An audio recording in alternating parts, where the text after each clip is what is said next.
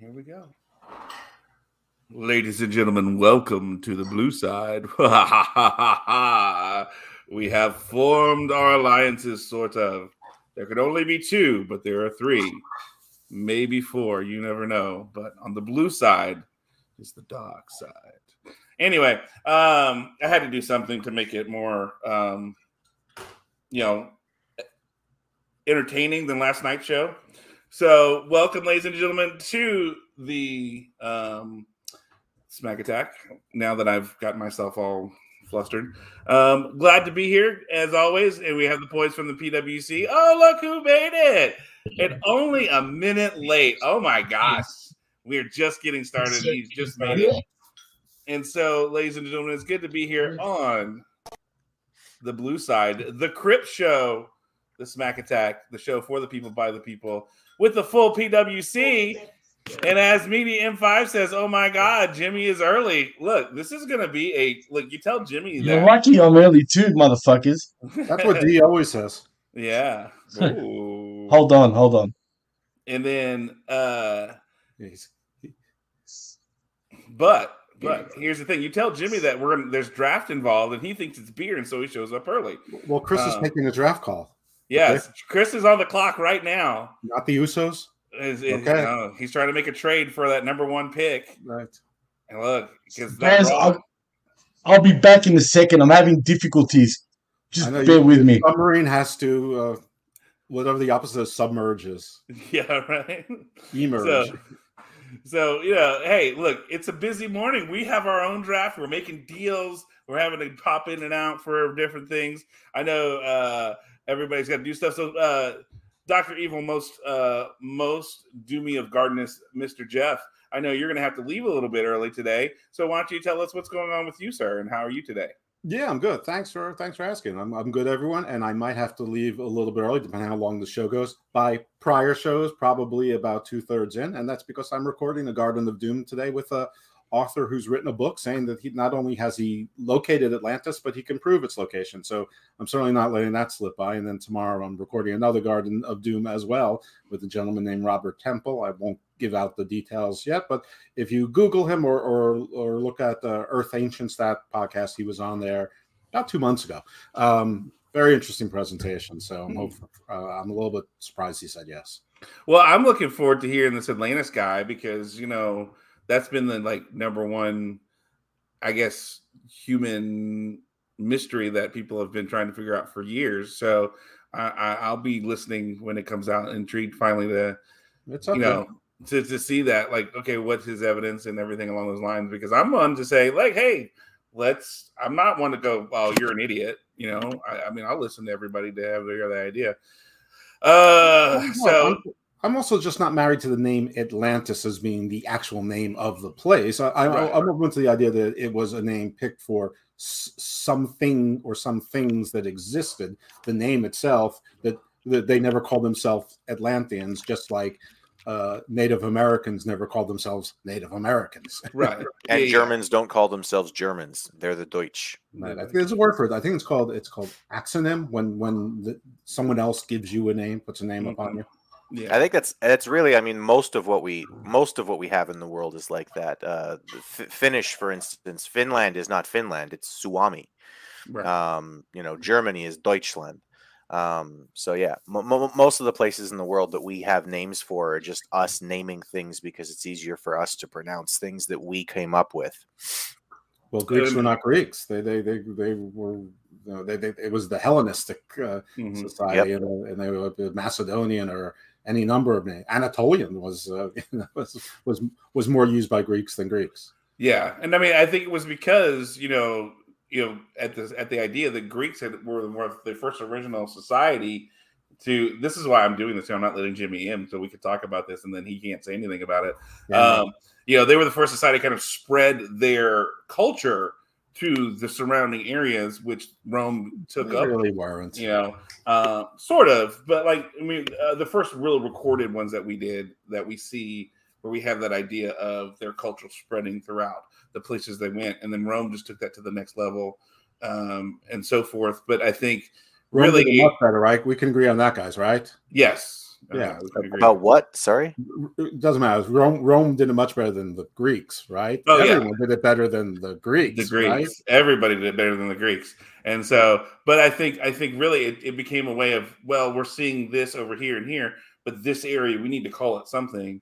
What is it? And it's I think that's how we ended up having to go that route because you know, same thing I think with Germany, you know, we had to designate an area because really that whole Poland, Dutch, Austrian area, those you know, there was a lot of intermingling of culture between you know the the Germans and the Polish and things along those lines. Hence, Hitler's thought of, hey, well, this is originally ours anyway, so we're taking it back. Well, Yeah. and Germany itself has really only been a country for about 200 and something years. So Right. before that, it was a, you know, it was If a that. collection of states. Yeah, I mean, Right. if that, it was a collection of states for forever. That's why that's why I've always sort of talked about this as like a, you know, what what is race, right? To to people. Mhm. So I mean, I, I you know, I don't Italy know if I've covered that. way. Yeah, I don't know if I've covered that on this show before. Sorry, I'm trying to keep my uh, my stuff away from my rat who wants to eat the cords. Um, but uh, stop it, Prince. Um, but you know, I've I've answered this question before where people have said like, you know, where are you from, or what are you, what what race are you, right, or are you are you white, right? And I just kind of say, well, I mean, it depends on how far back you want to go before you before you before I get to claim something. And they say, well, what do you mean? And I say, well, I mean, you know, let's see, I'm Canadian, right? And then people will go, no, that's not a real thing. Canada's only been a country for like hundred years. Okay, fine. I'm uh, I'm German and Irish, and then most people will say, oh, okay, you're German and Irish. That's fine. But I mean, if you go back 400 years, I'm Bavarian and Irish, and if you go Right. back 700 years, I'm Germanic and Celtic. And if you go back further than that, there's more. And if you go back further than that, there's more. And if you go back all the way, right? I- If you if you talk to scientists, what they'll say is that humanity began in Africa. So mm-hmm. if you go back as far as I can as as we can figure it out, then I'm African. So what race are you really depends on how far back you want me to go. Right. I, I can trace my lineage directly back to the fallen ones, to the Watchers. I am the Phelan, and and as such, I started right there at the head of the Four Rivers. So I, I know exactly where I, I Yeah. come from. You know, but I think, uh, by the way, I just now saw the private chat. Boy, someone was hot to talk about that. that We, we know what Greeks do best. Now? Yeah. and and it says so on the B on your head. But Yeah. Uh, butt stuff. uh, all right. Well, what are you trying to say there, uh, Jeff? Huh? Did I not successfully say it? I thought we said it. I, I think I said it for him when he was inferring. I just pretty much said. Uh, I'm sorry. I thought I I, th- I thought I, I enunciated well. don't Well, don't act like hey. you guys have never done it before in your lives. Never. It's not your turn to talk because I haven't gone to you yet. So next, and we're going to make you wait even longer because you're still the last person in the room. So next to, to join us today, how about we uh, give the floor to Mr. Chris? How are you today, sir? Thanks, guys. Thanks. Yeah, I'm happy to be here. Sorry about taking that phone call earlier. It was my it was my my ex. She has my kids, Oh. so if she calls, I have to I have to pick up. We thought it Um, was a draft trade. You were working on the draft for the WWE, and you were trying to work out a deal. Well, if only I could have worked on that draft and made it a little more entertaining, that might have uh, made for a better show today. Well, no, it's going to make for a great show because we're going to shit all over it. Um, but uh, but yeah, I am I am Christopher Ambs. That's A M B S like lambs with Noel or bullshit first thing in the morning. If any of you ever forget, I'll just keep reminding you. Also, uh, Media M5. Yes, I get it. Chindex. It's very funny because she has a very long neck. Um, yes, very funny. Mhm. Yeah, uh, and then of course, last but not least, the the problem child of the show, the lateness of the show, the guy who always has a problem. Uh, it is our favorite. He had to shower. he had to shower because that's what Greeks need to do. They need to shower. Um, but ladies and gentlemen, our favorite Jimmy the Greek. How are you today, sir? I'm I'm pissed. First of all, Mr. Media M5, I'm a giver, not a taker. Wink, wink. Oh, and Greeks do it best, John, just quietly. But other than that, who made these picks? C- can anyone tell me? well, look, we know that apparently there's some kind of brain trust, and they decided at one point they that uh, that Teddy Long, a SmackDown GM for the longest of times, would make a Raw pick. You know, because holla holla play it, and you know, JBL, who was an announcer on both brands but most anonymously with Raw, would make a SmackDown pick. So yeah, that worked. That was great. I was going, mm, okay, fine. And oh, and boy, does Michael P.S. Hayes love to be in front of the camera, and you feel like he missed it. Good lord, we're gonna talk about all that, but What like, he doesn't love to do is go shopping oh my god, look, because he's still wearing the same outfit. look, and that's that's true. and that's the reason why I had to wear shades last night because when he came on the screen, it about burned my retinas off. You know, to see that on there and that god awful hair. Look, Michael P.S. Hayes look great. Whatever, I don't think that's his hair. I think it comes with a hat. probably does. I feel like at this point. Uh, I mean, he's the only guy I know that can make a fedora look bad. Um, you know, let's be honest. But uh, you know, gentlemen, I hope you had a good week this week. Uh, mine was busy as hell, but at the end of the day, good week. Uh, in case you haven't seen yet, uh, my fingernails are you know different colors now. So Oh no. Can we call happened. you uh, John Hardy now from now on? No, this is uh so as in case as you guys know, this we're at the end of uh, April, which is Sexual Assault Awareness Month. So we've been teaching kids uh various things about you know consent, healthy relationships, and stuff. And so the practicality they also have here in Texas what we call a STAR test, um, which is their their version of standardized testing, which is stupid as hell. Um, just teach the kids and they'll learn, and don't make them teach for a test. But anyway, that's my political rant for the day. Um, and so, because of their week and the way things structured, we thought we'd have a chill day on Thursday, not really a lesson, but do something practical. So they got to paint my fingernails, but they had to ask what colors they wanted to use, if they could use the color, if I can use pick the finger. And I told them you don't have to just use one color. So they got creative and did all kinds of really fun designs. So that was uh, that was fun. And they, you know, they got to we, we talked, we had a good time, and yeah. So I've got various colored fingernails, and uh, it's it's it's a, it's a fun time for me. Um, so, but anything anything. Why are you gay? Just kidding. Yeah, why am I good? Uh, because I like it sometimes. Um, look, sometimes you look. They make they make strawberry ice cream for those people. Okay, um, you have some people who like vanilla. Oh, They don't for like those chocolate. people, For every now and then, you like those those weirdos who like strawberry. So, Are, are you are you trying to do the Antoninus to Spartacus conversation, or to the senator Uh. in the movie Spartacus? no, I, I've never seen that. Antoninus, do you like snails? Sometimes I like snails. I've known senators that sometimes like snails. Listen, about your nails, I will just toast you a, a Bud Light. Oh, thank you. I appreciate it. But like, it's like for me, and no, I'm not making saying that if you like strawberry, you're gay. I'm just saying everybody has their own taste, and they make specific things for specific people. It's not whatever. So you all have your own things. We all have our own things that we like. Um, uh, you know, but I don't know. Uh, guys, I think that like the uh, I don't the only thing I can think of this week news wise to talk about is uh, I don't know if y'all saw this or not. We um had a new wrestler appear, who's an old wrestler, is going to be appearing on Impact. Uh, Trinity Fatu, who's wrestling under the name Trinity, will be appearing on Impact Wrestling. Um, I believe this week, if I remember already correctly. appeared. she appeared last night.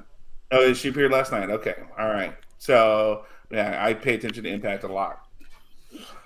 Uh, do you think this is a good uh, fit for her, or is this she just had nowhere else to go? What do you think, guys? It's not long term. I mean, in fact, she she filed for a trademark for Trinity Star, so Okay. obviously she's planning to. I mean, I think she had nowhere else to go. She followed her friend. She supported her friend. She traveled the world with her friend, and it turns out her friend only had juice for one, not juice for two. So this is, I guess, better than nothing. You save a little face and you do what you want to do. She probably uh, uh, signed for two tapings, which probably equals you know appearing last night and one pay per view, maybe two, and uh, and I'll pre- predict she'll be in the Royal Rumble. Hmm. Of course, I predicted that last year too. So Well, you know, hey, you keep saying the prediction eventually is going to be right. I got point, Jimmy right? Uso coming back. It Yeah, took me nine pay per views, but I got it. it took you nine memories to got it. Yeah, uh, Chris, what do you think? Is, I mean, is this just what, like Jeff says, a way to, for her to save face, or do you think this could be something? Well, this uh, this gives me an opportunity for my for my musical number of the show. Oh, Jimmy please. crack corn and I don't care. Don't care. Jimmy crack Jimmy crack corn and I don't and I care. don't care. Jimmy crack Jimmy crack corn and I don't and I don't care. care. what the fuck Trinity Fatu does. Yeah. Cool. I don't care. I think yeah, Okay. I don't. I think people are trying to make this out to be bigger than it is. It's it's something she had to do because I mean at this point she's what over a year of not having been wrestled or seen on TV, right? Um, you know, I, and again, like you said, Jeff, it's that idea of her friend convinces her to go, and then she's like, "Yeah, I don't really have anything for you, but have fun. I hope you find something super cool, Dude, we should totally quit our job and start our own business and stuff. Yeah, let's do that. All right, hey, uh, hey, you got those, uh, you you got those cards for the business? Yeah, here you go. Oh, how come it just says your name for owner? Uh, well, that's something I needed to talk to you about. Because New Japan doesn't want you; they only want me. I, I can't wait for Trinity's first uh, unscripted promo where she's like, Diana sucks, Sasha sucks, Moné Oh, sucks, fuck Mercedes no. sucks, Mercedes Please. sucks. Oop, did I say that? I mean Diana sucks. Diana sucks.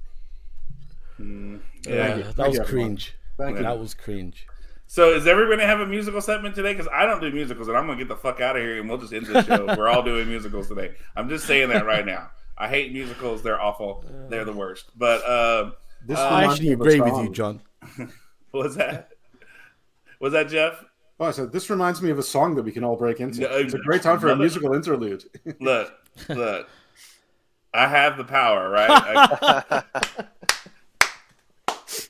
just saying. Look, you put me in the Jimmy spot. Hey, I did I'm up put you in top Jimmy now. spot. Yeah, Hey, right. I'm behaving, motherfucker. That's right. You misbehave. You go in the Jimmy spot. so we can play musical boxes right here. Motherfucker. I'm not doing anything musical anymore. All right, no more musical. No mentions though. uh, and and so it, all right. Let's. I guess we can go into it the, a little bit here about last night. Um, first of all, it's.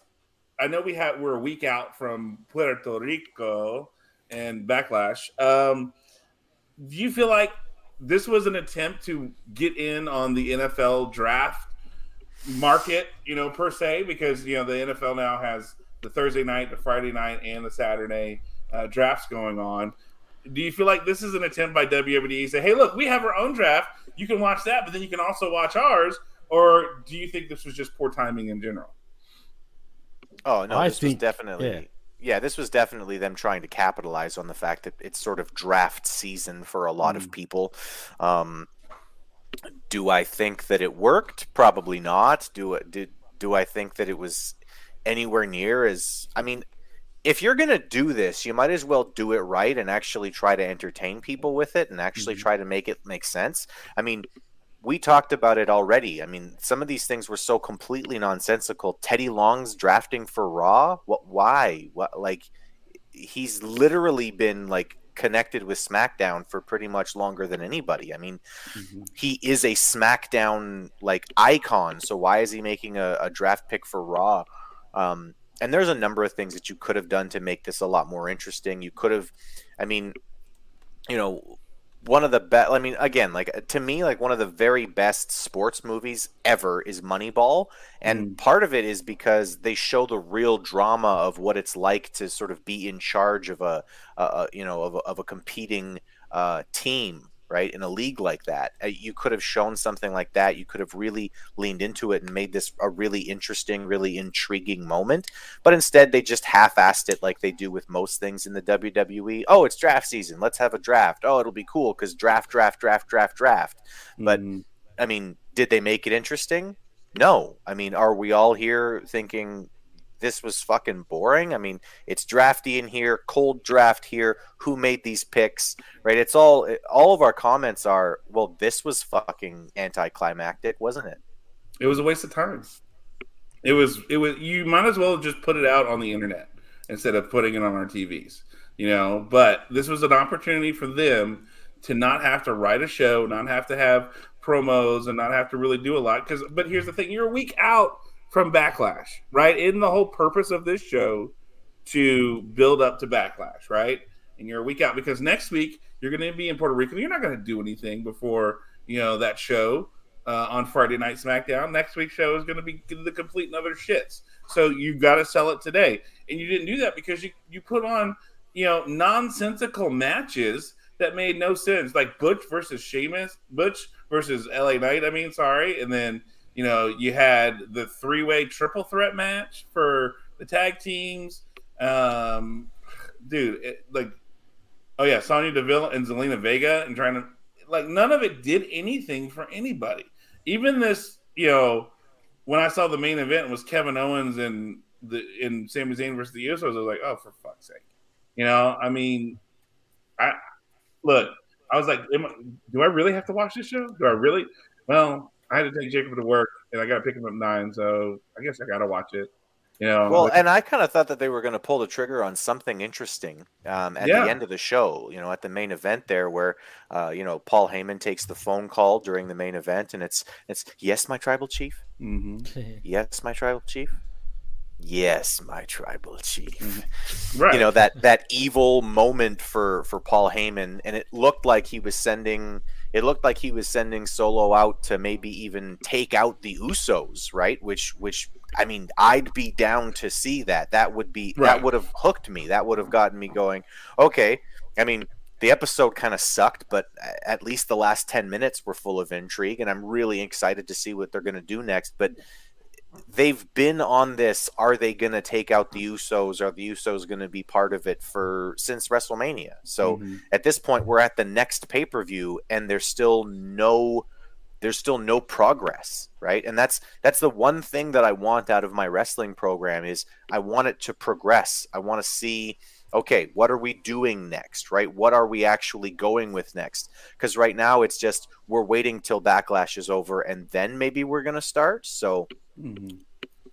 I have six points um, i don't know if i'm going to do them all at once but one your first question was the usps the nfl draft and I think absolutely so. And and I don't think it was so much because it's draft season. I think it's because everything with them is social media.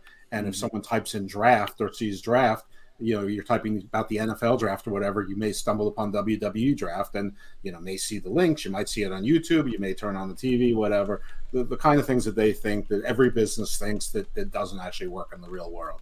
Um, but I'll say a few nice things about this. I generally agree with, with most of what everyone's saying here. I, I, mean, I don't think it was done very well. Some of the draft picks don't make sense. I mean, obviously, you can tell by my handle tonight, uh, at mm-hmm. least two of the ones I picked that make absolutely no sense to me. I thought dividing the roster into into two parts is kind of stupid, though it does, I guess, allow a little bit of suspense about what happens with Rhea because Bianca's the SmackDown uh, it was drafted to SmackDown, blah blah blah. I agree with what Chris said about the stuff with Solo. That was a cliffhanger, so that's okay. I actually thought the the, the main event match, which I wasn't really that interested in seeing, I thought it delivered. I thought it was a very good match. Um, but LA Knight won. He won a match. He rarely does. That's good. Mm-hmm. Zelina Vega, who should have won three or four matches to get to this point, who hasn't at least won a match. She didn't look strong doing it, mm-hmm. but she she won a match the draft itself at least changed the format so it wasn't so monotonous. We were we were saved from recap and recap and recap mania hell, so it was a little bit different. Um, and it's going to it, it's going to control the news cycle. We're, we're going to be complaining about it. Why did they split Cody from Roman? Which I agree. Why did they split Cody from Roman? Will there be a trade, or did they just botch it, or is he going to win Money in the Bank or Royal Rumble now, or whatever? People will be talking about stuff like that. Um, as far as backlash is concerned, I, I, don't know what they could have done to make this show more interesting. The, the matches they've set up aren't particularly interesting, and honestly, I think the, the, they think they've already show sold the show by one thing and one thing only, and, and that's Bad Bunny. Hmm. I can see that. I can see that. I mean, but I, I think still, I mean, uh, yes, because I think Monday was it Monday night because I think I saw that last night where he comes out and like has a kendo stick to Damian Priest and says, "We're doing a street fight in Puerto Rico or something like that." I said, and I think WWE threw the graphic up immediately, a San Juan street fight. You know, um, okay, cool. Like, that still doesn't. So I'm gonna I'm gonna watch a a worldwide hip hop star wrestle a professional wrestler who is like twice the size of this man in a street fight. Well, welcome well, to wrestling. The street fight is the only way to make it believable. I mean, I guess. the street fight is the only way to even like kind Yeah. of make it believable because you've got weapons and that means you can negate the size difference. But I mostly agree with you. Like I, I'm not interested in watching in watching that match either. But I, No. I think that if you know the, the the complaint about WWE for years is that they have all these non wrestling TV writers on there and they're not allowed to do TV stuff or they don't know wrestling. And this is where they could have done exactly what Chris is saying: had draft rooms, and you have one table for main eventers, you have one table for your women's titles, you have one table for your tag team division, you have one table for your women's tag team division, you, you have another table for you know setting. Pro- you have draft boards there and things like they could have completely leaned into it and not even had to do any goddamn matches. They could have made it all about the draft and and done like the Moneyball or the worst version, the one with Kevin Costner, where it was the baseball version, which was basically a Disney movie. But they, you know, they, they let these writers actually write something. But nah, they, know, they, they they gave us lazy shit and picked Matt Riddle fourth and Indy Hartwell eighth. I mean, come the fuck on. Yeah. And sorry about that. Apparently, it's my end for some reason. Spectrum. Hello. Indy, Indy Hartwell shouldn't be picked eighth in NXT. any yeah she like i- any the, the nxt picks in general should not have been picked but you know I'll say Uh, one nice thing about that. I'm sorry, I know I keep railroading everyone. I'm going to stop. But we got what they did accomplish last night is they gave us two women's tag teams in uh, Fire Dawn, and assuming Indy, assuming Candice stays on Raw, you now have the way. So. So if they're trying to build a division to make the women's tag team titles mean something, at least they gave us two tag teams last night.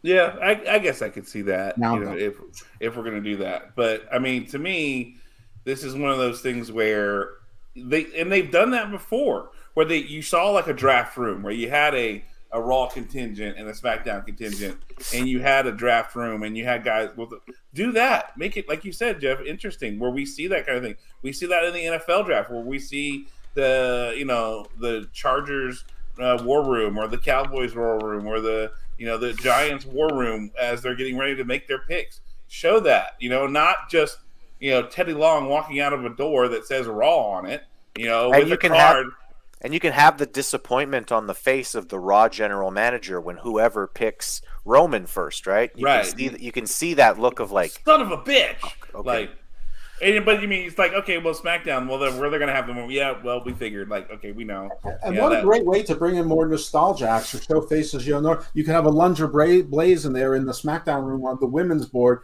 and somebody mm-hmm. picks, you know, whatever. I well, Bianca was picked by SmackDown, so put her in the Raw room, and she had Bianca number one, and she go, son You know, yeah and then go, well, you Yeah. know, like that, and then someone argues with her. Well, we have the next pick. We we drew straws early. She's like, God damn it, you know. Yeah. And then and then you could have I don't know I, I don't know if she'd even do it, but Mickie James in the in the in the SmackDown room, you know, controlling the draft board on that, and then you have you know tag team wrestlers doing one. So you could have had Big E and Kofi on there, even though they're injured, you know, since they're not eligible, have them drafting for SmackDown, and then like Right. maybe Monday they get drafted to Raw, and it's just like what?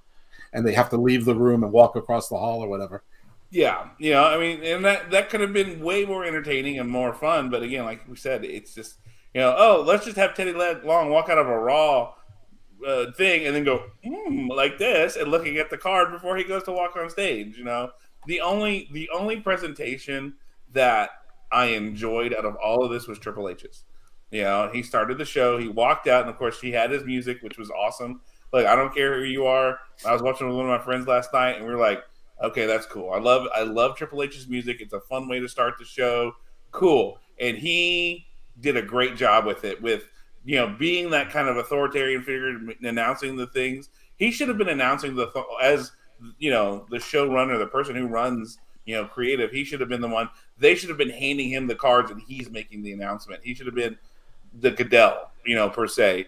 And then he, and, but then also too him like, oh yeah, no, y'all like with the Cody part. Oh, we just cut you off the boat. Go ahead and do it. You know. Then they got the crowd to do the whoa whoa, and and you know that was yeah, that was funny. yeah, and I think of everybody who did the presentations, he was the best and the most entertaining. And after that, it just fell so flat, you know, with Trips brings a sense of gravitas to whatever he does. Really, I mean, It it- really like does. I've never been a huge Triple H fan in terms of talent. I've always thought that he was I've always thought that he was a really good number 3 on on any wrestling show. Like he's not he he's to me he's not the main event. He's not even the he's not even the other side of the main event, but he's a really good third option on any wrestling show he's mm. ever been on.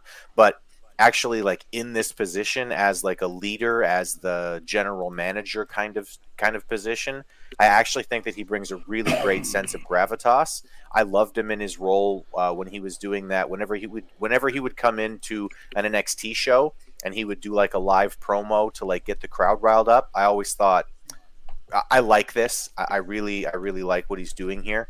And mm-hmm. uh, yeah i mean last night he was definitely the one with the gravitas. Everybody else was kind of playing up the silliness of it, and I don't think that that was the right way to go. I think that mm-hmm. uh, a more serious, a more serious, um, a, a more serious um, angle to this would have helped make the brand split a lot more serious and would have made the draft seem like a big deal.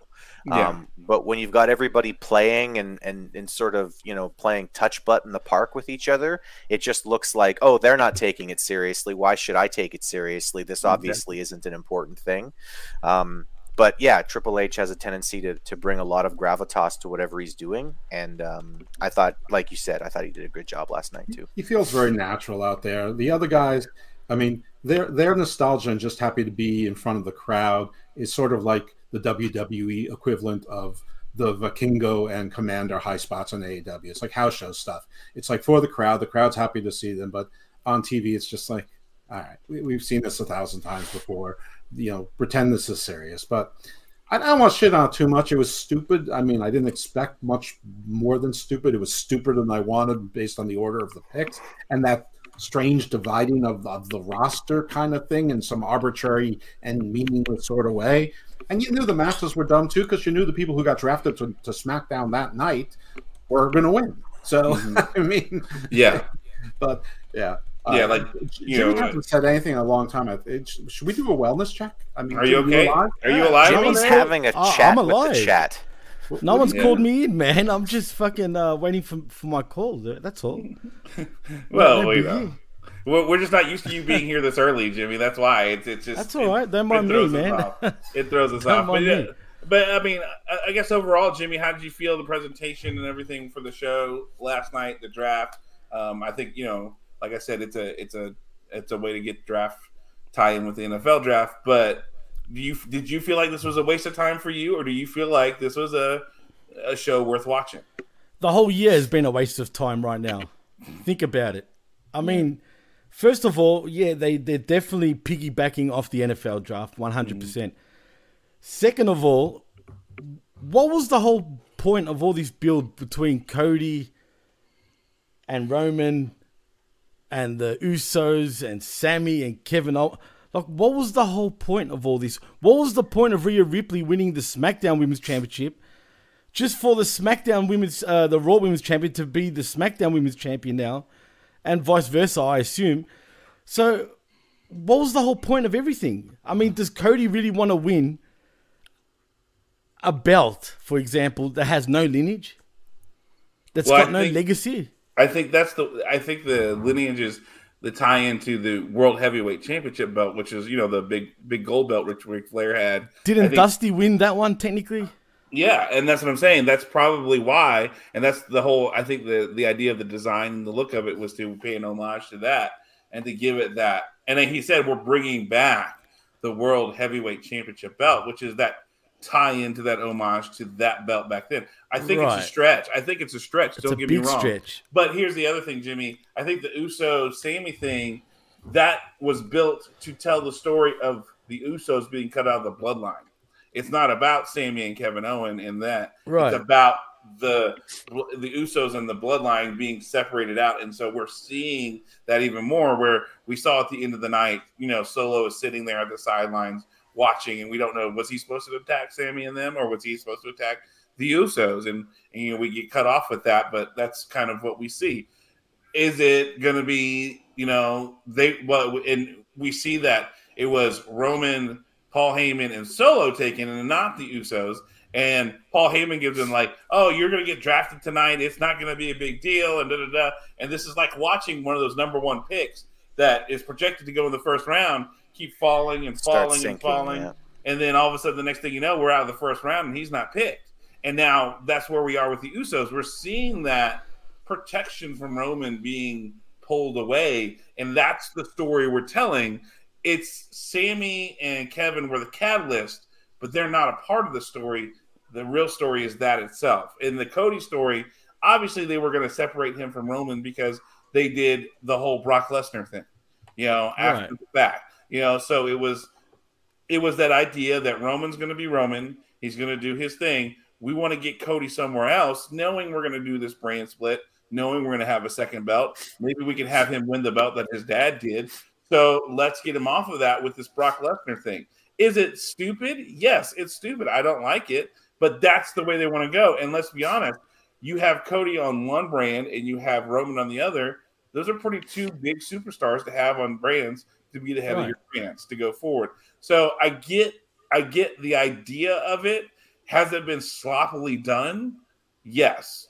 But then again, this is WWE we're talking about. They don't But- things delicately or, or very well. You're 100% correct, but they also were walking, talking contradiction. Because didn't Cody come out and say when he first signed with WWE that he wants to win the belt that his daddy never won? Did he not say that? He did. He did. So what's this? Well, what's, that- what's all this about? You know what I that's mean? Cody Like- saying things. That that doesn't mean it's going to happen. You right, I mean, no, that's know, right. But still, the fact that that's it, but that that's him getting his second, uh like it's a second finish prize, dude. Like he finished second, not. I, I don't. I, I don't. I don't understand why everybody seems to be thinking that this is the end of the story for Cody and Yeah. Roman.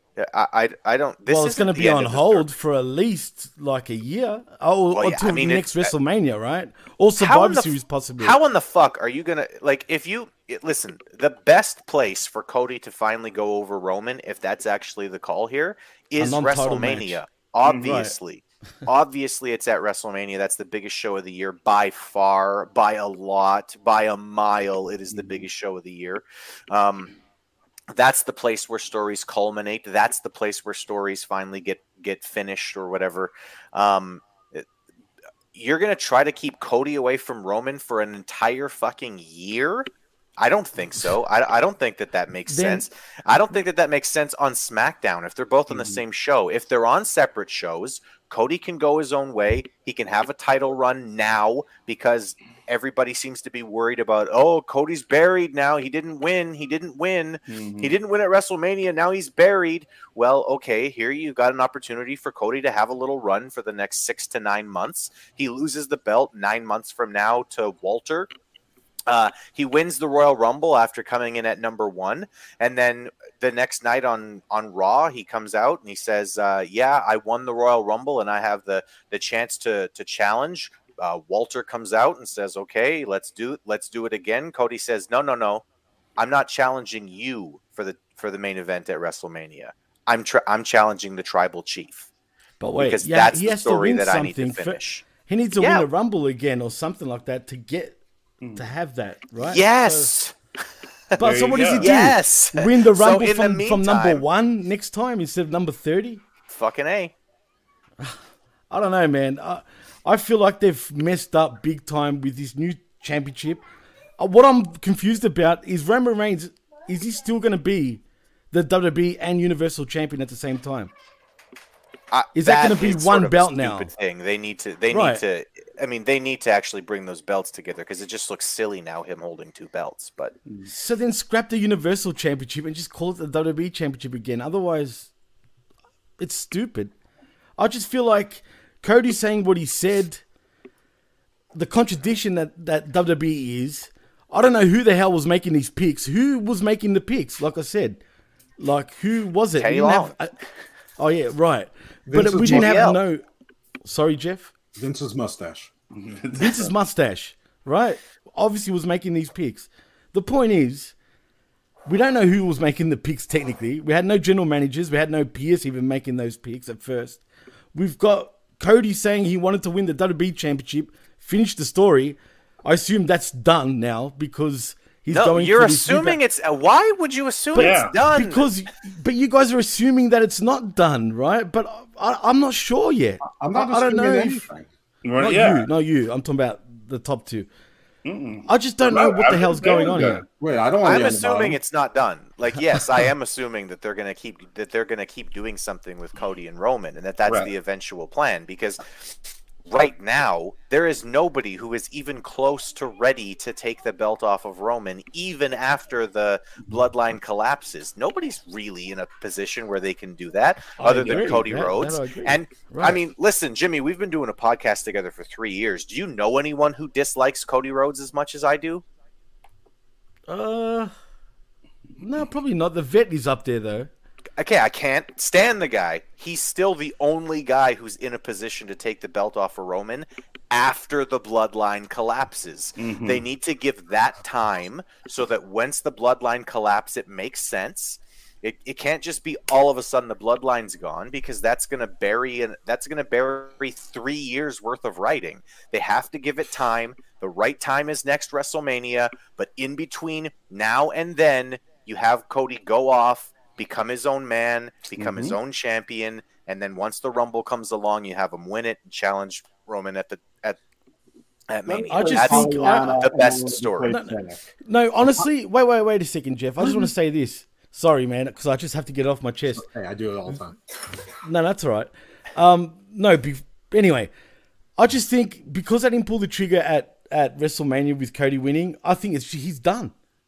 Like, I just think he's done. Even if he wins it a year later, right, at WrestleMania, whatever, I couldn't care less by that point. That's what I'm trying to say. It's like, what was all that for? What was the People point said- of him winning the Rumble? People said the same thing about Daniel Bryan not not winning the Royal Rumble. Mm-hmm.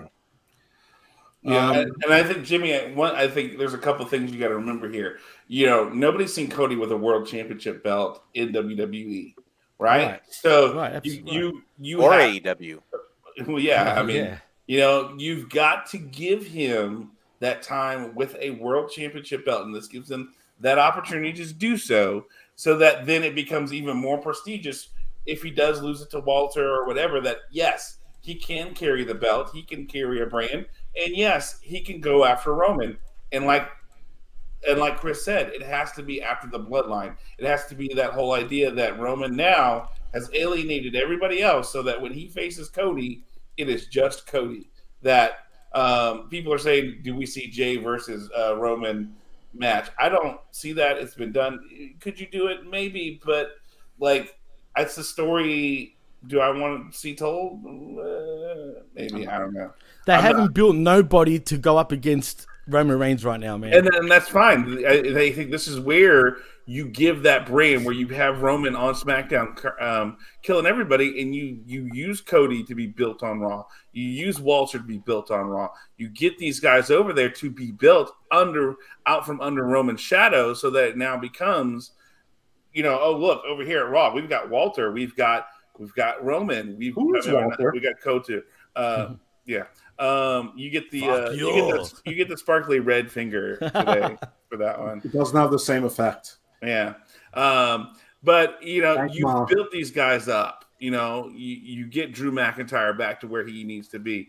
These guys are now out from under Roman's, you know, shadow, and they're able to do that. Um, so I think I think that's that's why some of these moves are made. But I think in the long run, again, it was just sloppily done. It was not very well done, and I it wasn't think even thought out. Like, it, it really felt thrown together like yet. We we don't know that it's not thought out. That I, I appreciate your skepticism because Well, there's no, a lot I'm- of, there's I'm a lot of thought reason- out about the presentation of the draft. The the the the draft picks itself. We'll talk about that and see how if there are. And but Edge think- will be the one that faces Roman, like Medium Five says, just quietly. He's right about Sure, that. but he, he's he's a perfectly good opponent for SummerSlam to lose. I mean, Right. he's a big name. I mean, Yeah. there's nothing wrong with that. put him on a, on a thing. But I think I think really at the end of the day, this is one of those things where my biggest I don't the the, the moves are the moves. They're going to be what they want to be. We're going to put a fresh painted coat on somebody um, to get them what they need to. Fresh I think coat of paint.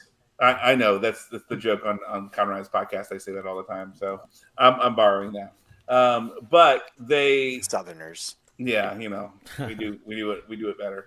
Um, the idea really, I think for me, it's not that it wasn't thought out for the picks and or anything like that. We have to see how that develops. For me, it's the presentation itself. Felt very slapped together, last minute. Oh yeah, we've got the draft on Friday night. Let's throw some uh, raw graphic on a door, a SmackDown graphic on a door, and we'll have guys, you know, read it out. I will agree with that. Now let's think about it. who thought that the draft presentation was lazy and not well done. Raise your hand. Yeah, four for four. I mean that, that that's a, but Yeah. I mean as far as optimistic Jeff, which you know is uh, I'm not entirely comfortable with him, but uh, he- you know there's there's a couple things that can happen. One, a trade. They've Mhm. done blockbuster trades in the past, so that could be one way to get Cody back on the same brand. And it doesn't have to be right away; it can be down the line How long Thing- though? things? I don't I don't how long whenever things I don't want to see that could happen. Money in the Bank, which is coming up sooner, he could win Money in the Bank, and I presume that if you win Money in the Bank, you can go wherever. Do I want him to win Money in the Bank? No, I do not. A heel should win Money in the Bank, with a freaking I briefcase, and Cody. I, and I and I prefer you use Money in the Bank to elevate somebody who's Mhm. sort of in the mid card or on the cusp and make them look stronger. But can you? Yes. Royal Rumble, which is in January, which feels like a long way away, but it isn't. Do I want to see Cody win the Royal Rumble again? No, I do not. But you can get there, and and and he gets to pick whoever he wants. So there's at least three ways right there. Cynical Jeff is is that, and this is cynical about Cody. At some point, people are re- going to remember he's just Cody Rhodes. I mean, he, he's 210 pounds in in he's small in WWE, and he, he's a pretty good wrestler, and that's about it. But he ain't that interesting, Yeah. um, and he and he's not that larger than life cartoonish figure. And Kof, and Cody Mania would burn a fever like Kofi Mania, not like the Daniel Bryan Yes movement, which is still going on today. Right. So I, I'm not, I'm not terribly brokenhearted that it's not Cody. Is it because I'm a Lashley mark? Yes, it partly is. Um, of course, I admit my biases. Is it because I would rather see LA Knight in that position, or even Drew McIntyre, or even Sheamus, or Gunther? Yeah, I, I would. But uh, you know, but there is. But if Paul Heyman still has some influence over this bloodline story, and I think he does, I'm going to put a little bit of faith in Paul Heyman in that this story isn't quite over. Is it dragging? Yeah, but it's wrestling. Things are going to drag some, and they're going to be dra- and they're going to drag partly by necessity based on the events like Backlash, like like Crown Jewel or whatever they're calling it in Saudi Arabia. So there there are places where there can be interplay and they can continue the story. And it looks like the immediate story is more about what's going on with Solo and his brothers. Right. See, there's another issue though. You bring up Money in the Bank. I've I've said for the last few weeks, I think it would have been better if if they had the championships on the line at Money in the Bank, right? So whoever pulls down one champ- championship is the champion of that. Whoever pulls the other one down is the champion of that. But they haven't done that and they won't do that. Now you bring up Money in the Bank. Just say, like you said, LA Knight wins, right? Just say, like you want. I think we would all want LA Knight to win it. Problem is, if he does win it, he ain't getting any no championship. He ain't gonna beat Cody if he's the champion by that point. He ain't gonna beat Roman Reigns if he's still champion at that point. I just don't see it. And lately, they're all losers who win the Money in the Bank. No one has cashed in successfully in a couple of years, maybe longer. Yeah, well, Austin Theory's been the two-time U.S. champion since then. Yeah, US champion. It's stupid. It, it- it's stupid. They just add rules whenever they feel like it. They add stupid. Like it's dumb. Since when was those Money in the Bank championships, uh, briefcases, due to for a cash in on a U, US championship? Come on. It was always for whatever championship you wanted. Yeah, It, it's it was always from the been that way. It, Well, it's he just didn't most. it in on the U.S. He cashed it in on the World Champion. He just failed.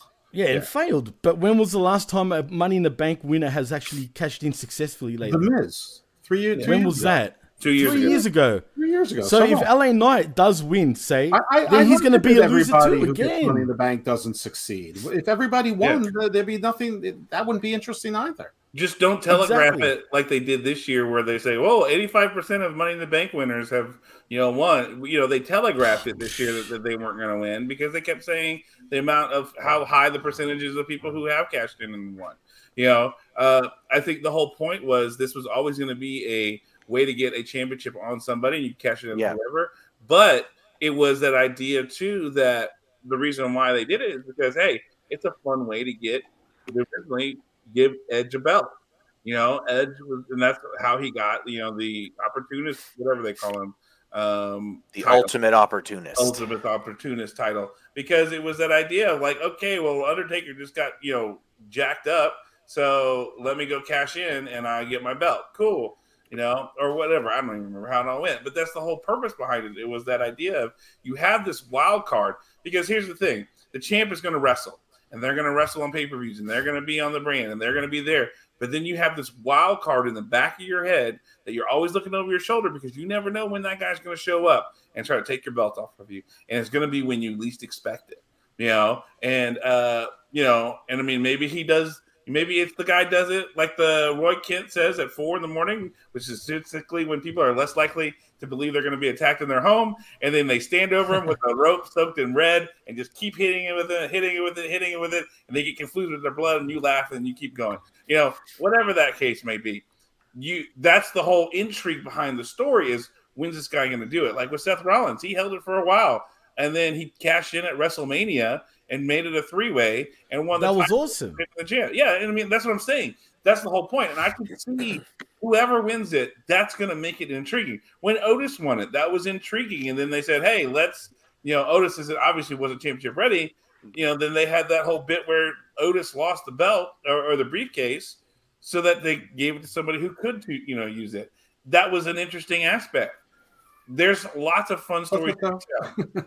and it elevates a person. Think about where Otis was and what happened afterwards. You know, I mean, they did some good things. Now, I will say this: if I don't get um, Otis as a maximum male model, then that's where I'm totally drawing the line on WWE. Do they seem like they're in two minds with that right now? Because it does feel like that. It's like I- I they wouldn't want to do it, spend then too they much time don't. worrying about Otis or Otis.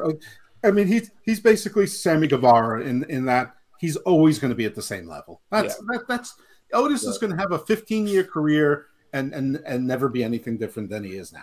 and I'm fine with that agree. because I like I like Happy Otis. So I like Happy Otis. So all right, guys. Well, let's I guess let's go ahead and let's let's we kind of danced around the show. We talked a little bit about it. Let's go about it in order. Let's talk these picks. We'll start with the beginning first, as we kind of talked about. Triple H makes the appearance. He opens the show and he brings out the first four picks of the draft. We all agreed that he was the best presentation um, for this uh, show. If we're gonna have to grade it, uh, I would say this is a solid B presentation from him. Uh, I, I don't want to give it an A because the show, nothing on the show was an A plus at all. Um, I would say this was probably the best part of the show for the most part, especially when it comes to presentations. There's a B, but um, we go with the first four picks. Uh, SmackDown gets the Bloodline, which is specifically Roman Reigns, Solo Sikoa, and Paul Heyman, uh, and Raw gets Cody Rhodes. So uh, when I was with my friends, I said, "Watch, Roman Reigns is going to be one, and Cody Rhodes is going to be two. I said the same thing. And everybody's like, "Oh my god, how did you?" I was like, "It's, it's dumb. I know exactly what they're doing." Um, but I mean, obvious choices, right, guys?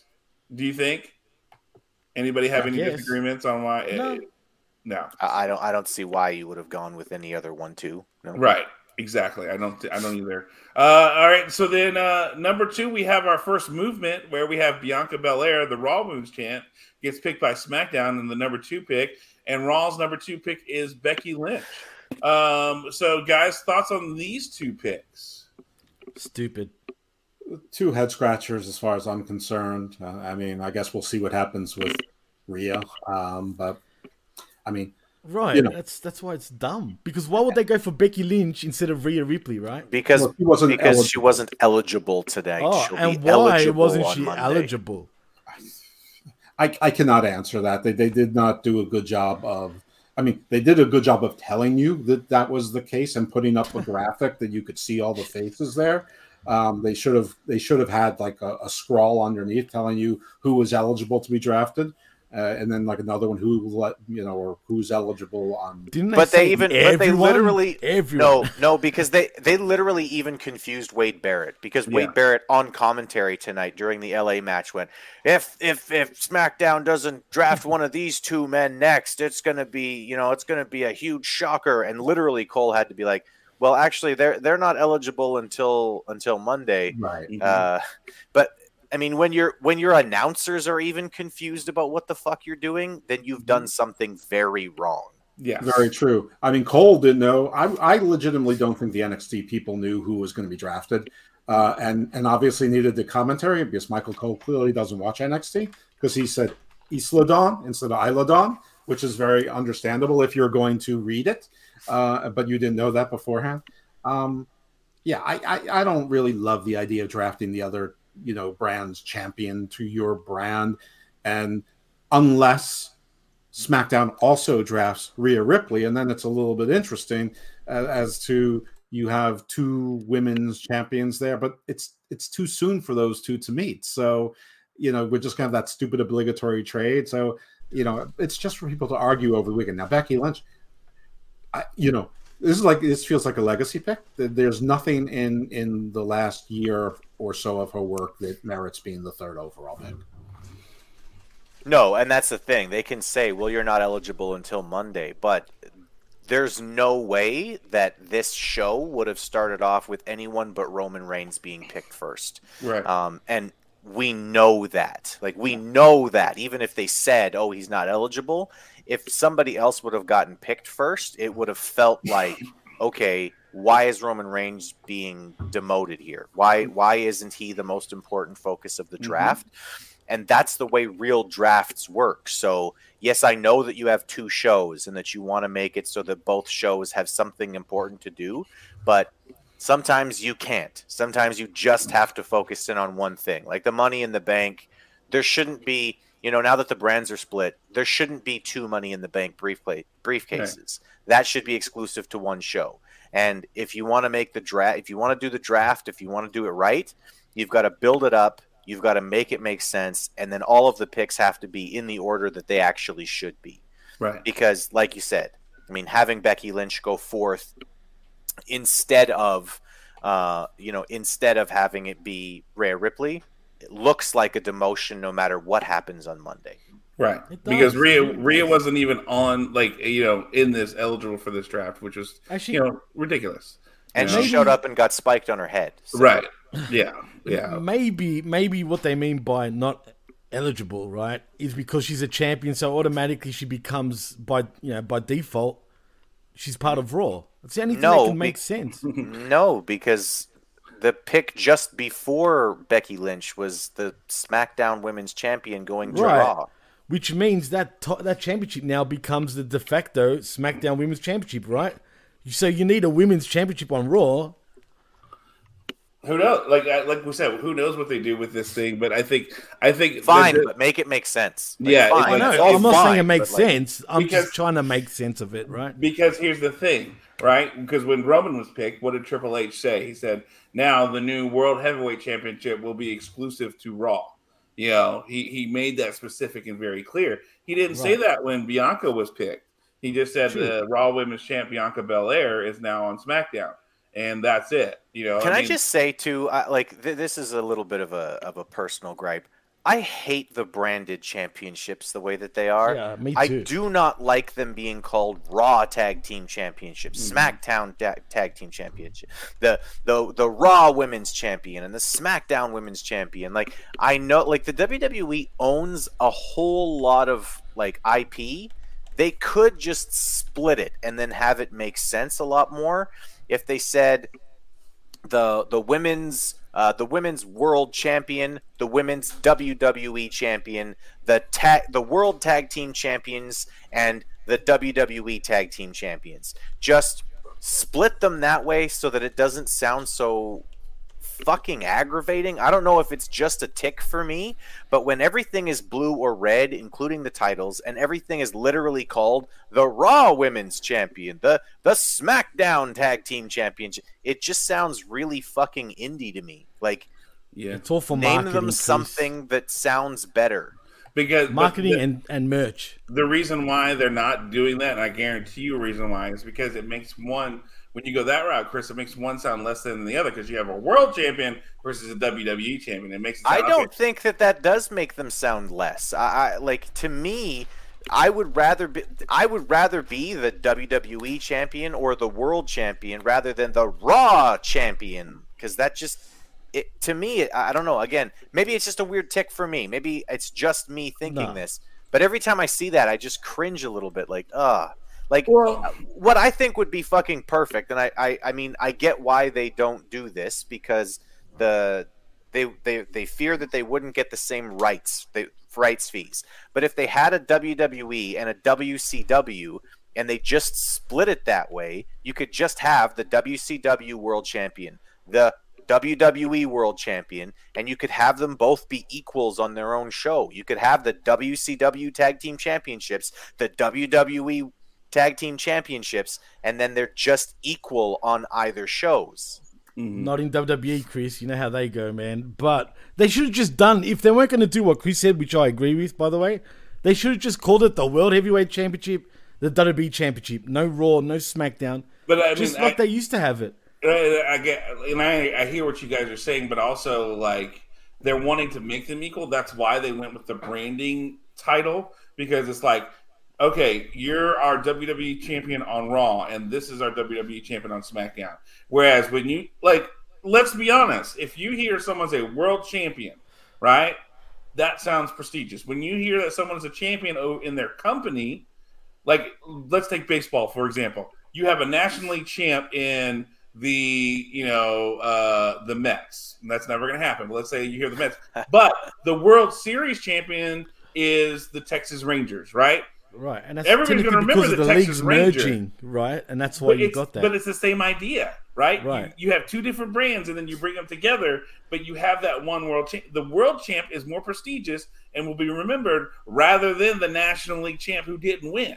And Well, so but that's but, but we're saying the same thing, but just we're we're on different sides of what we think on this. Like, Right, right. I think that it's way more prestigious for somebody to call themselves the WWE or World Champion than it is to say the SmackDown, SmackDown. Champion or Uh, yeah. Raw Champion. I I uh, just.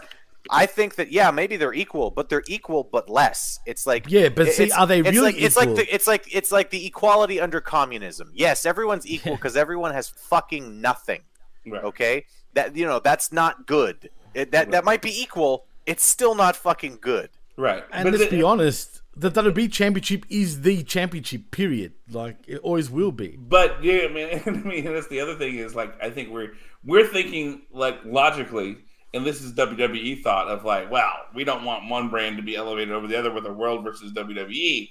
And I guarantee you, because that's what I heard, that was one of the processes of going for the branded titles because some people felt like the world championship was more prestigious than the WWE championship because of the naming of it.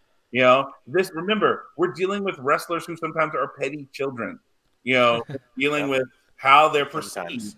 and how they and how they look.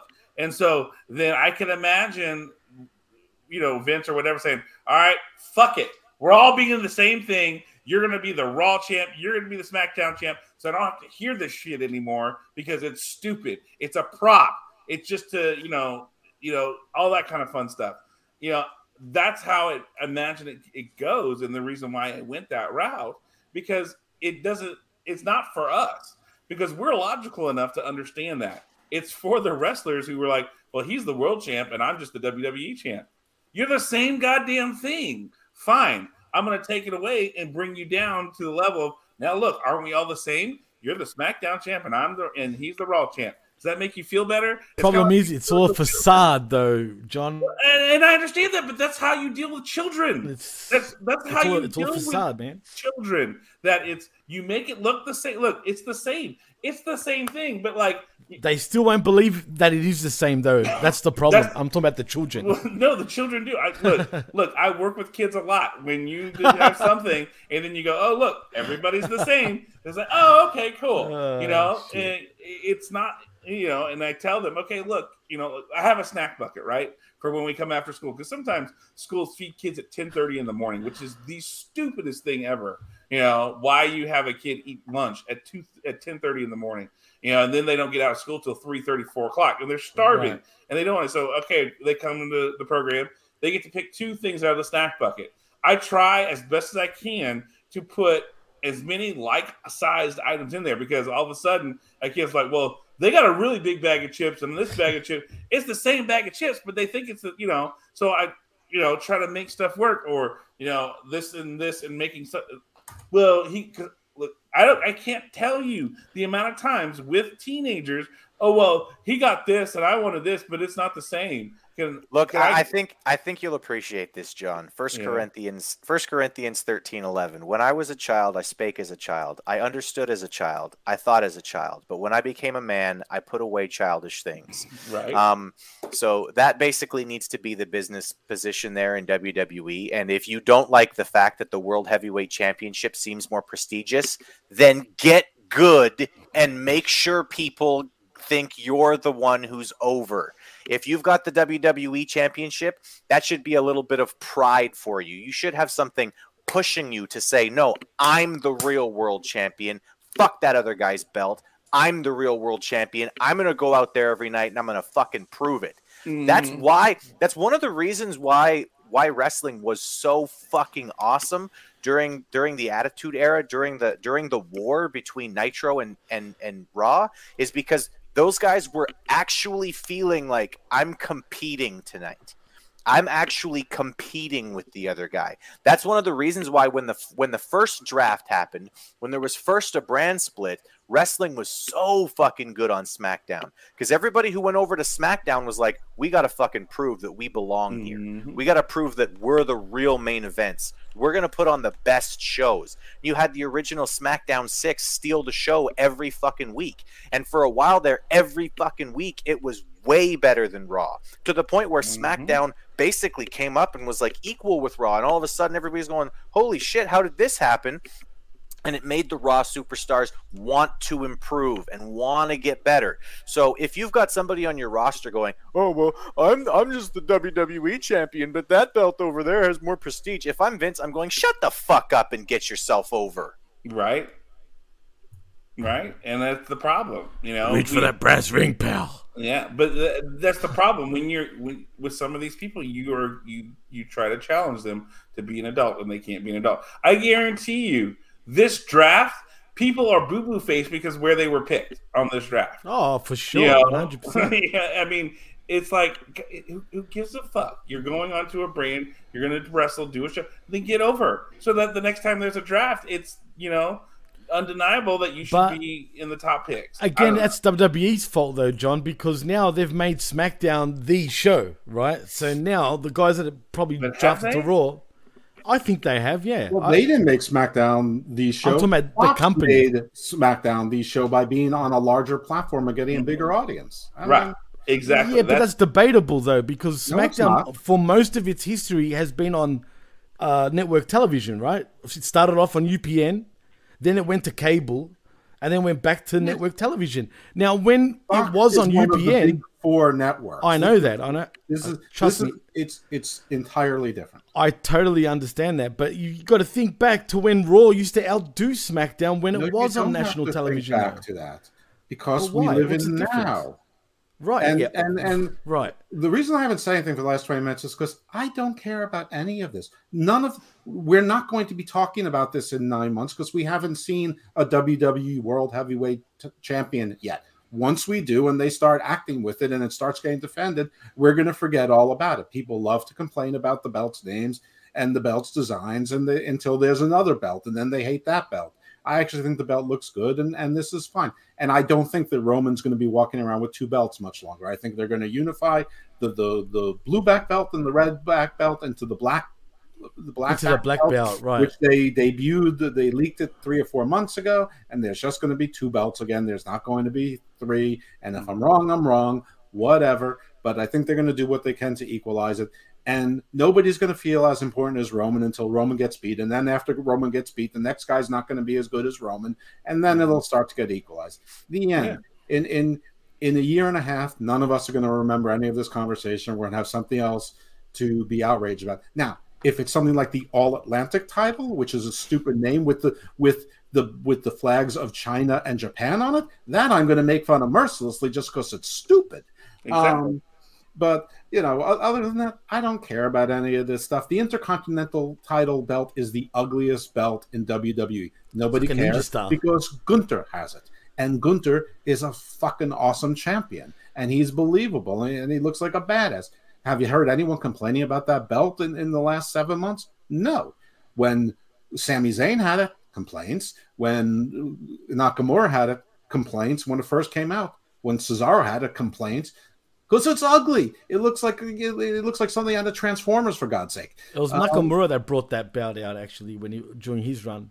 Yeah, I, if you say so. I, I, I mean, he didn't bring it out. I mean, he might have worn Oh, it. you know out, what I mean. You know what I mean. but Yeah. WW. I mean, and do they do it to sell merch? Yeah, of course they fucking do it to sell merch, and of course everything's gonna be WWE because they want WWE to be the brand out there. They are branding, just like the NFL. Everything Exactly. is the It's NFL. all, it's all You- branding and they- merch.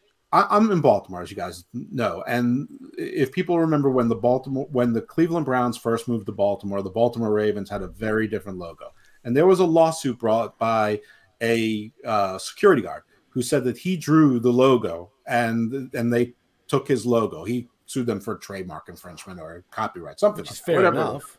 It, it was fair. Well, he lost, and What? He, he, he, what? You're surprised that the NFL lost I the am. suit to a security Oh no no guard? no! I thought the guy lost. The security guard lost. I thought you meant. Yes, the security Yeah, guard did, lost. Oh, because wow. the Okay. NFL can afford With the a money, I billion know. dollar Yeah. lawyer. I get it. and, and, and I this get is it. the theory that won.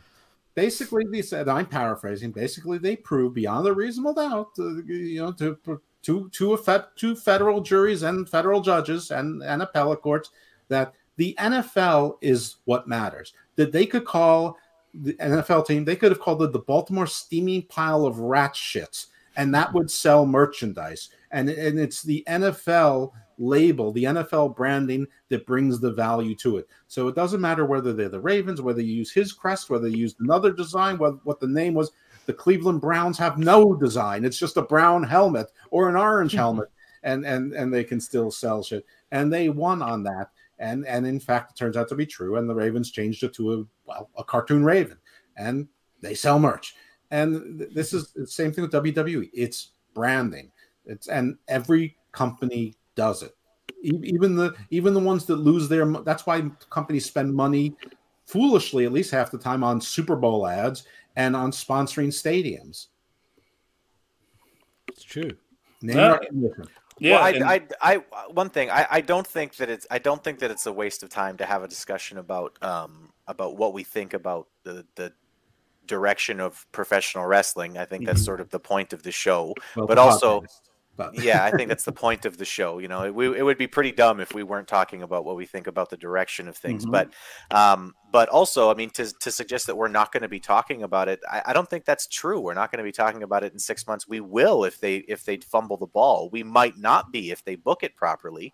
But I mean, everybody still remembers and everybody still talks about how dumb it was that Eric Bischoff came out with the World Heavyweight Championship and just handed it to Triple H That because was that was dumb. it- that was bad booking. Um, and it took Triple H going through his basically reign of terror in order to build the prestige of that belt to something where anybody gave a shit about that championship. So you you can overcome bad booking with better booking, um, but it takes a long time to do it. it. It takes a really long time. Like this, the thing with the Intercontinental Championship. You know, when I'm playing 2K, even one of the first things I do is I replace it with the oval belt, with the, the Intercontinental title, because I hate the new design. But because I can't do that, I don't worry too much about what the belt looks like. You're right, because you know uh, Gunther is booked so strongly, but eventually he's going to lose that title to somebody, and if they don't continue to book strongly, and they can't all the time, then the little things start to become a problem. The aesthetics start to become a little problem. So, you know, you know, I mean, all due respect, I think that whether or not we're talking about this six months from now is everything to do with how well they book over the next six months. Mhm. Yeah. I mean, look, we we and we have a while to talk about the next six months of what's going to happen. I think right now it's we've got a lot of speculation of what can happen, Right. and and, and I think you know I think there is some hope. You know, there's some you know some new matchups and things that could happen, and I think it's a matter of where do we go from here. We might look back six months from now. This, this was a shitty draft, and I mean not just because of the production.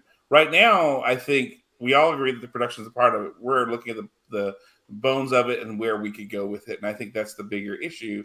And I think there are some intriguing things going from that. Which uh, after the first four picks of the draft, we had the Usos come out and talk their smack, and then uh, Kevin Owens and them came out and said, "Hey, isn't it weird that y'all haven't talked to Roman since WrestleMania and you dedicated your night to him and he left you off the draft?" You know, oh, okay, all right, well, because this is now our main event, so of course they have to come out and talk um, for that. Which, whatever, this did nothing for me. I was like, oh, okay, I've got to go do something else. You know, it's it's just more of the same. Uh, but Same then, shtick. yeah, you know, and then um, we we see um, that you know after they do those picks, we see a bit where I think there was they show a video in the back of Sheamus uh, and Butch are, are getting ready to battle LA Knight, and they show like what happened, like real quick about how LA Knight had a microphone and I don't know. It was super weird. Like it was not like it was like okay, well let's have a If the brawling if the brawling brutes get separated, who's gonna feed Butch? yeah.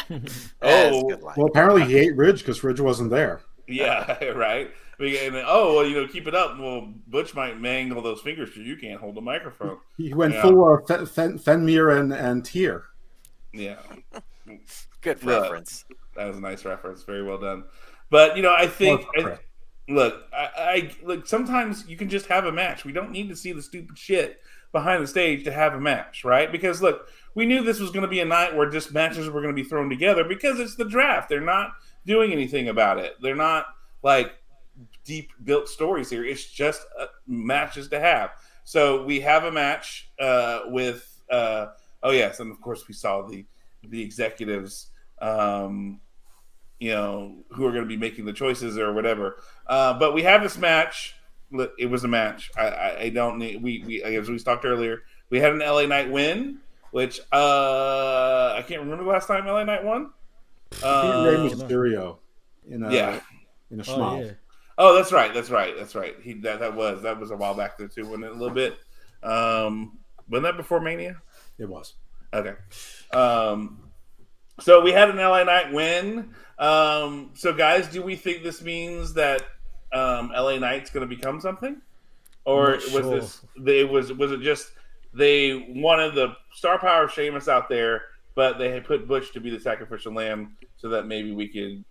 Sheamus will end up getting the win in the long run against LA Knight. That's what's going to happen. You I don't know where we'll ever see Yeah. these two again. I think they just wanted to give LA Knight a, a win on TV, and I think he's going to be drafted. I, I don't know that they're necessarily going to be on the same brands. Right. But, yeah. Oh well, I'm just yeah, happy LA Knight got a, got a win, and yeah, but then Butch is obviously the sacrificial lamb. So was Sure. so was Ridge, and for whatever reason, Ridge wasn't there. And by the way, I think that they, I think the reason that they did the NXT people tonight so early, which doesn't make any sense in wrestling world, is because they're not going to have them in whatever city Raw is in on Monday because they are performing in the Performance Center in Orlando on Tuesday. So Right. they don't want them jet lagged, and they don't want to have travel issues. I mean, right and, and of course we also we also found out too that um this this won't kick in until after backlash right, right, right, And by the way, I thought it was the reason I thought it was candid is because they had too much of a of a kayfabe breaking shot when Grayson Waller gave Indi Hartwell a, like a like we're really friends hug like congratulations. Right. But, you know, if they knew that was on camera, Grayson Waller never would have been like he would have been Right. like, "Who would pick this last instead of me?" That's my Right. Australian accent. Jimmy, you do you say something? yeah it's, it's all good, man. it's grayson waller you know i'm fucking It's grayson not Waller. I don't know how you guys Oh, go. shut up, Jimmy. He does it's it better Grayson you. Waller. That's it. That's how you say no, it. no, you had your That's chance. coming from That's an what I Australian just accent. said. I Damien. think Grayson Jimmy's Waller. like J- Jimmy's Jimmy's like no, hold I don't know why you guys say Walla. It's Walla. What no, no, the no, fuck are you no, no, no, no, no. But the way Waller, you guys, guys? say it is like Walla. Like the way I don't know, man. The way Sorry, you you do had it your is chance. just John's Australian accent's better. We all agree. Three to one. there you go nothing beats Big Rays. uh, uh, Literally. i watch i watch too much aussie man uh Do you? your hat stands for a big. Oh, raise. you do. uh yeah I Now what the. B is for on your hat, big raise. big raise oh, jeez. Big Ray. Um, all right, so but uh, so guys, what do you think? Um, if we're gonna make some prognostications, since they weren't eligible tonight, even though um, Wade Barrett tried to make it so, but he just couldn't pull that off with the uh, announcing. Um, where do you think LA Knight goes? Does he go to Raw or SmackDown? Where does it make the most sense? Raw. Raw Yeah. makes the most sense. Yeah, because For it LA looks like they're gonna. Yeah, because it looks like they're gonna probably have a face, uh, a- a face world champion on Raw. It- Yeah, I'm right. guessing it's gonna be Cody.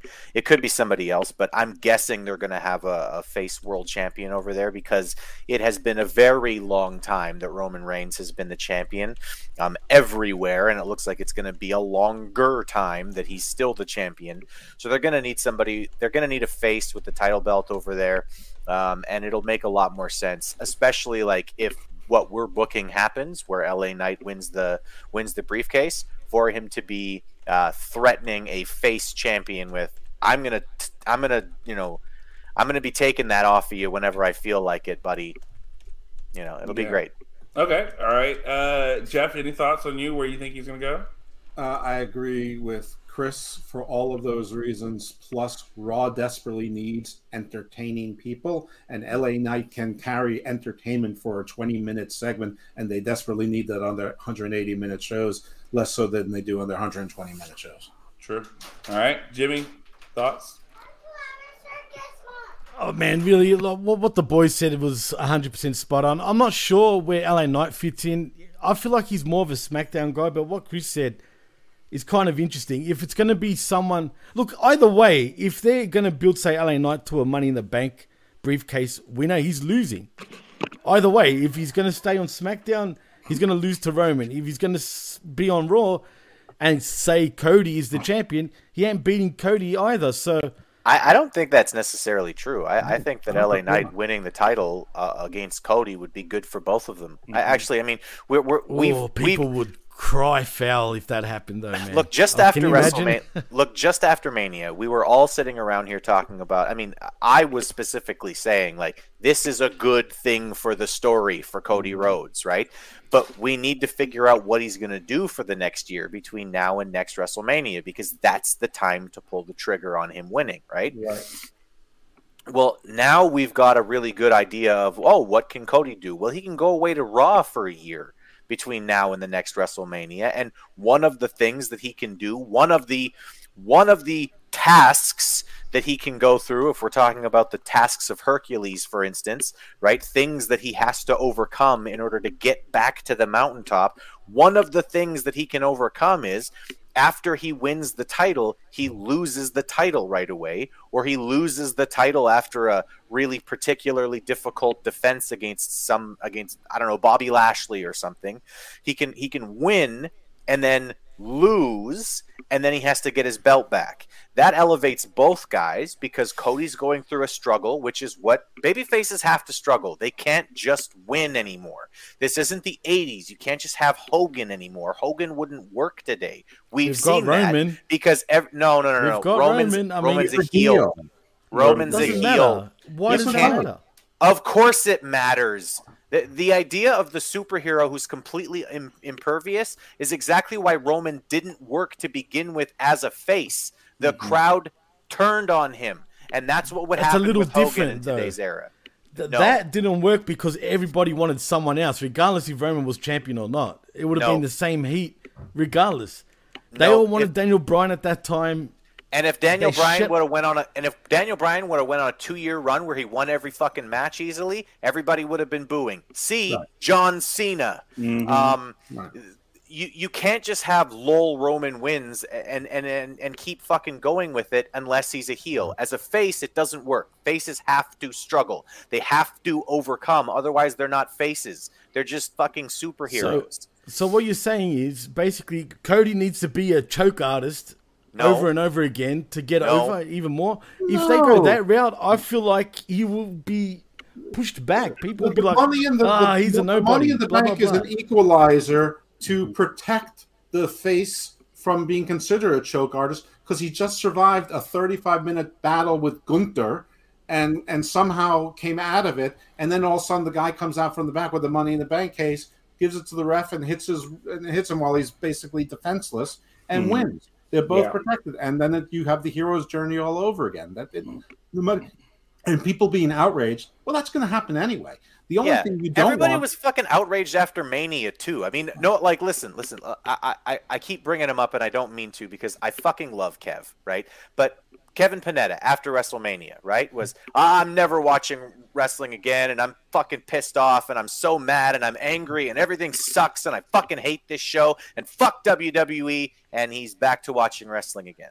Be- Mm-hmm. because he was mad. But that but that is a good reaction. Getting people so fucking mad that they just want to say fuck this thing. I don't even want to fucking watch this anymore, motherfucker. I'm so fucking angry. It means that you've engaged them emotionally. Oh, Okay, sure. you've definitely. engaged an emotion within them. Okay, and definitely you have to have Cody struggle. You must have him struggle in order to get him over. If he just wins every fucking match like he's Hogan in the '80s, it, it'll take it'll take two months, and they'll be throwing his fucking weight belt back at him. That's a reference to what happened to him in AEW, by the way, Mhm. because they were pushing him the way that WWE was pushing Roman as a face. He can't lose. He can't lose. He can't lose. Well, guess what? I don't want my fucking heroes can't lose. I want my heroes like me. I want my heroes to be the kinds of people who can fail and then come back and keep fucking trying. Keep Mhm. fucking going, man. Don't give up. Right? The idea of the hero who doesn't give up being John Cena is laughable. He fucking wins everything. He's a million dollar face. He's a million dollar body. He never loses. He never struggles. So the whole never give up thing from John Cena, it didn't work and it didn't get over the way that they wanted it to because He was the number one merch guy all that give up. time, though, Chris. The number Yeah. one merch guy. So it did work. You can't It- say it- it didn't work. Well, It because worked- It he- worked he- for the kids, yeah. Yeah, because as, as The Rock said, you got Fruity Pebbles. He's coming out with a different shirt every time, so of course you want to get the next shirt. That I mean, it's easy to be a merch monster when you're putting out stuff all the time and you're promoting it. Oh, well, I was in blue, now I'm in yellow, and now I'm in red, and now I'm in green, now I'm in purple. And also, and also, hey, I've got a brilliant idea for for the booking. Let me win Right. all the time. Oh, Yeah. you think you might get over that way? You think you think you might get over then Goldberg? yeah. Uh, let's let's go over Miro, who comes in on a tank, but we're still going to beat him in that match when we could have built somebody new and unique and special. and the Oh, entire but the- Nexus. And the Listen, truth is, anger the isn't is- bad. Apathy is the enemy of wrestling. Mhm. Yeah, but the Yeah. truth is, in today's world, everyone's gonna be pissed either way, man. It- it- it- Right. You can't impress everybody. Everyone's gonna be upset no matter which way they go. It's just, it's just the times that we live in right now, which is crazy because everyone just has to have an opinion. It's okay. Everybody should have an opinion.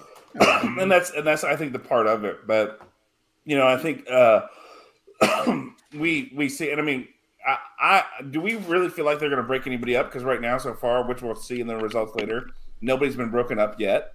Oh, they're absolutely Yeah. going to break people up. Yeah. Yeah. you know, so I would I would think you know this first night we didn't see it, but because we had on our next picks, um, the third Alpha pick, Academy could break up. That'd be they great. could. Um, Butch and and, and I, I think Alpha Academy is going to be broken up in a weird way. I think Otis is going to be drafted with Maximum Male Models. Yeah, And probably. Gable's going to be like, "What?" Yeah. But- that, but look, yeah, that would I- be entertaining. I would look. I would be entertained by that. But we I, had I our think third Judgment. Day might be drafted separately. You know, I think Rhea may be drafted separately than Judgment Day. Yeah, uh, I, I think that's going to be for sure. All right, but let's move on here. Let's uh, so for our third pick for SmackDown, we had the Street Profits of Angelo Dawkins and Montez Ford, uh, and Raw took Imperium. So we had another switch over. Uh, so Walter goes over with the Intercontinental Championship with Ludwig Kaiser and Giovanni Vinci. Um, and then we had our number four picks uh, for SmackDown. We uh, SmackDown, the blue brand gets Edge. Okay, and then uh, we got Matt Riddle um, to come over for uh, Raw or stays on Raw. Uh, uh, this one was a very confusing pick for me as far as the, where they were taken. Uh, Street Profits being a number three pick. Um, I found this interesting because then right after this was the the triple threat I think match where we had the the triple threat of the Street Profits and Ricochet and Braun Strowman versus Latino World Order, and obviously they win. Oh, and by the way, this is where it really went downhill for the presenters because we had Rob Van Dam and Michael P.S. Hayes. Um, yeah, they were bad. They were bad. Um, I felt like Rob was just ready just to hurry up and get his next bong hit and whatever else he does with Katie Forbes. And both then seen better days. Yeah, and Michael P.S. Hayes just looked awful. Um, and look, I'm gonna be honest, he sounded awful. He did not sound like from what I remember Michael P.S. Hayes sounded. How old is he did now? like actually, hearing Street Atlanta GA. Yeah. I won't lie. Yeah, was that different? Was that like a different version? Because it sounded like off key to me for some I reason. think I think there's such, I think that's how songs sounded in 1984. Yeah. Well, no, but I do know that for a time there's there's like WWE has a version that's not the original version too, though. I think. Yeah, Um, that's what I was thinking, and then I heard him sing. So yeah, Well, know. Yeah, nobody wanted to hear that really. Um, but we we had that happen, and then of course we see Montez Ford and uh, Dawkins come out, and they have the match. Uh, again, this was a showcase for the Street Profits, in case you know, because SmackDown hasn't seen the Street Profits Never. uh, ever. You know, even though they started on SmackDown and now they're back, and they just happened to be in their blue because nobody knew they were getting drafted to I what. know. But yes, stupid. there they are in their blue, ready to go. They have a whole truck full of pajamas. Don't worry. Right? Yeah, I know. Uh, Matching a, a whole Durangos. bus, a whole bus. But uh, you know, a, again, it- and look. But the, here's the thing: I'm okay with this match because we, it was Braun Strowman and Ricochet who weren't drafted. You've got you know Latino World Order who weren't drafted, and Street Profits who were. It's a showcase for them. And, Put him in a Braun and. Ricochet remembered that, that Braun threw Ricochet right to the floor. I mean, Right. It was fine. It was fine. Yeah, was and then they fine. so then you you have that again, like okay, let's do it, and then you know uh, it, it worked this time, and yeah, the whole thing. So there was some look of of the matches. This was a more entertaining match. It was you know it was a Gaga match. Um, you know, look, seeing some of this stuff. You know, you you had guys Ricochet with the Latino World Order guys who were all flippy shit guys.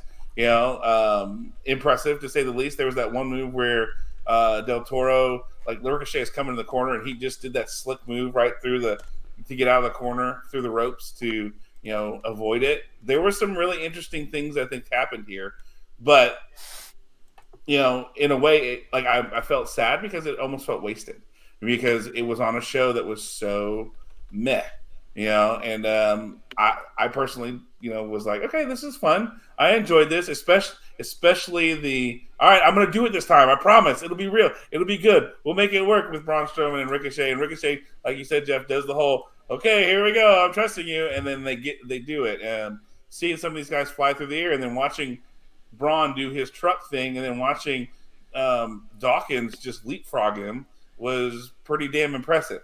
You know, there were some impressive things that happened in this match that were a lot of fun, and I felt, um, and that, and I've always been a Street Profits guy.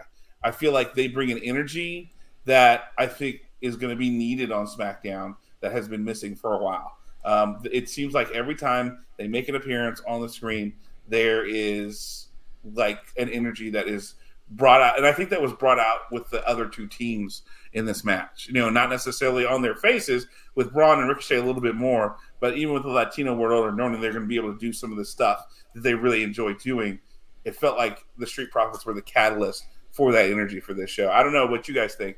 Um, am I am I wrong in that perception, or or you know, is this a good? But now a three pick is a three pick for the Street Profits. A pretty like, does that feel out of place?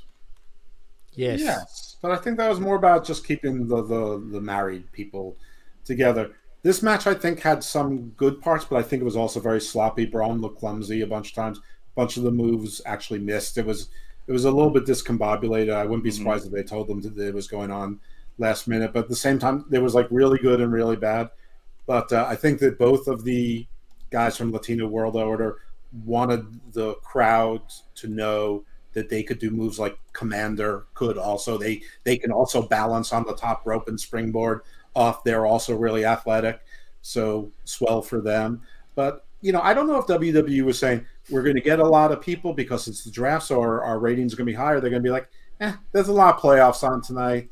You know, whatever, whatever it was. I, I thought I thought the match was fine. I, I don't think it was a classic, but as we pointed out earlier, everybody who got drafted tonight won a match. Right. Yeah, and I mean, I think I think this is. uh I don't know. I I, I think uh, you know, it was funny. I I think maybe they highlighted the fact that maybe the Street Profits might become the SmackDown champs because at one point Michael Cole goes, "Here comes the Street Profits, your SmackDown newly drafted wrestling." You know, he, he held it for a minute, like he was trying to say, "I don't want to say champs. What am I supposed to say? What am I supposed to say?" He lost it for a second there, and he was trying to figure out what to say, and um, which look, I'm okay with that if they split the belts and you know do a sma- and do do the go back to if they do a world title, you know, for whatever, whatever, whoever, however they do the belts, if they have branded belts for each each show, I like them as champs. I think they're good. I think that that it's going to be a good deal.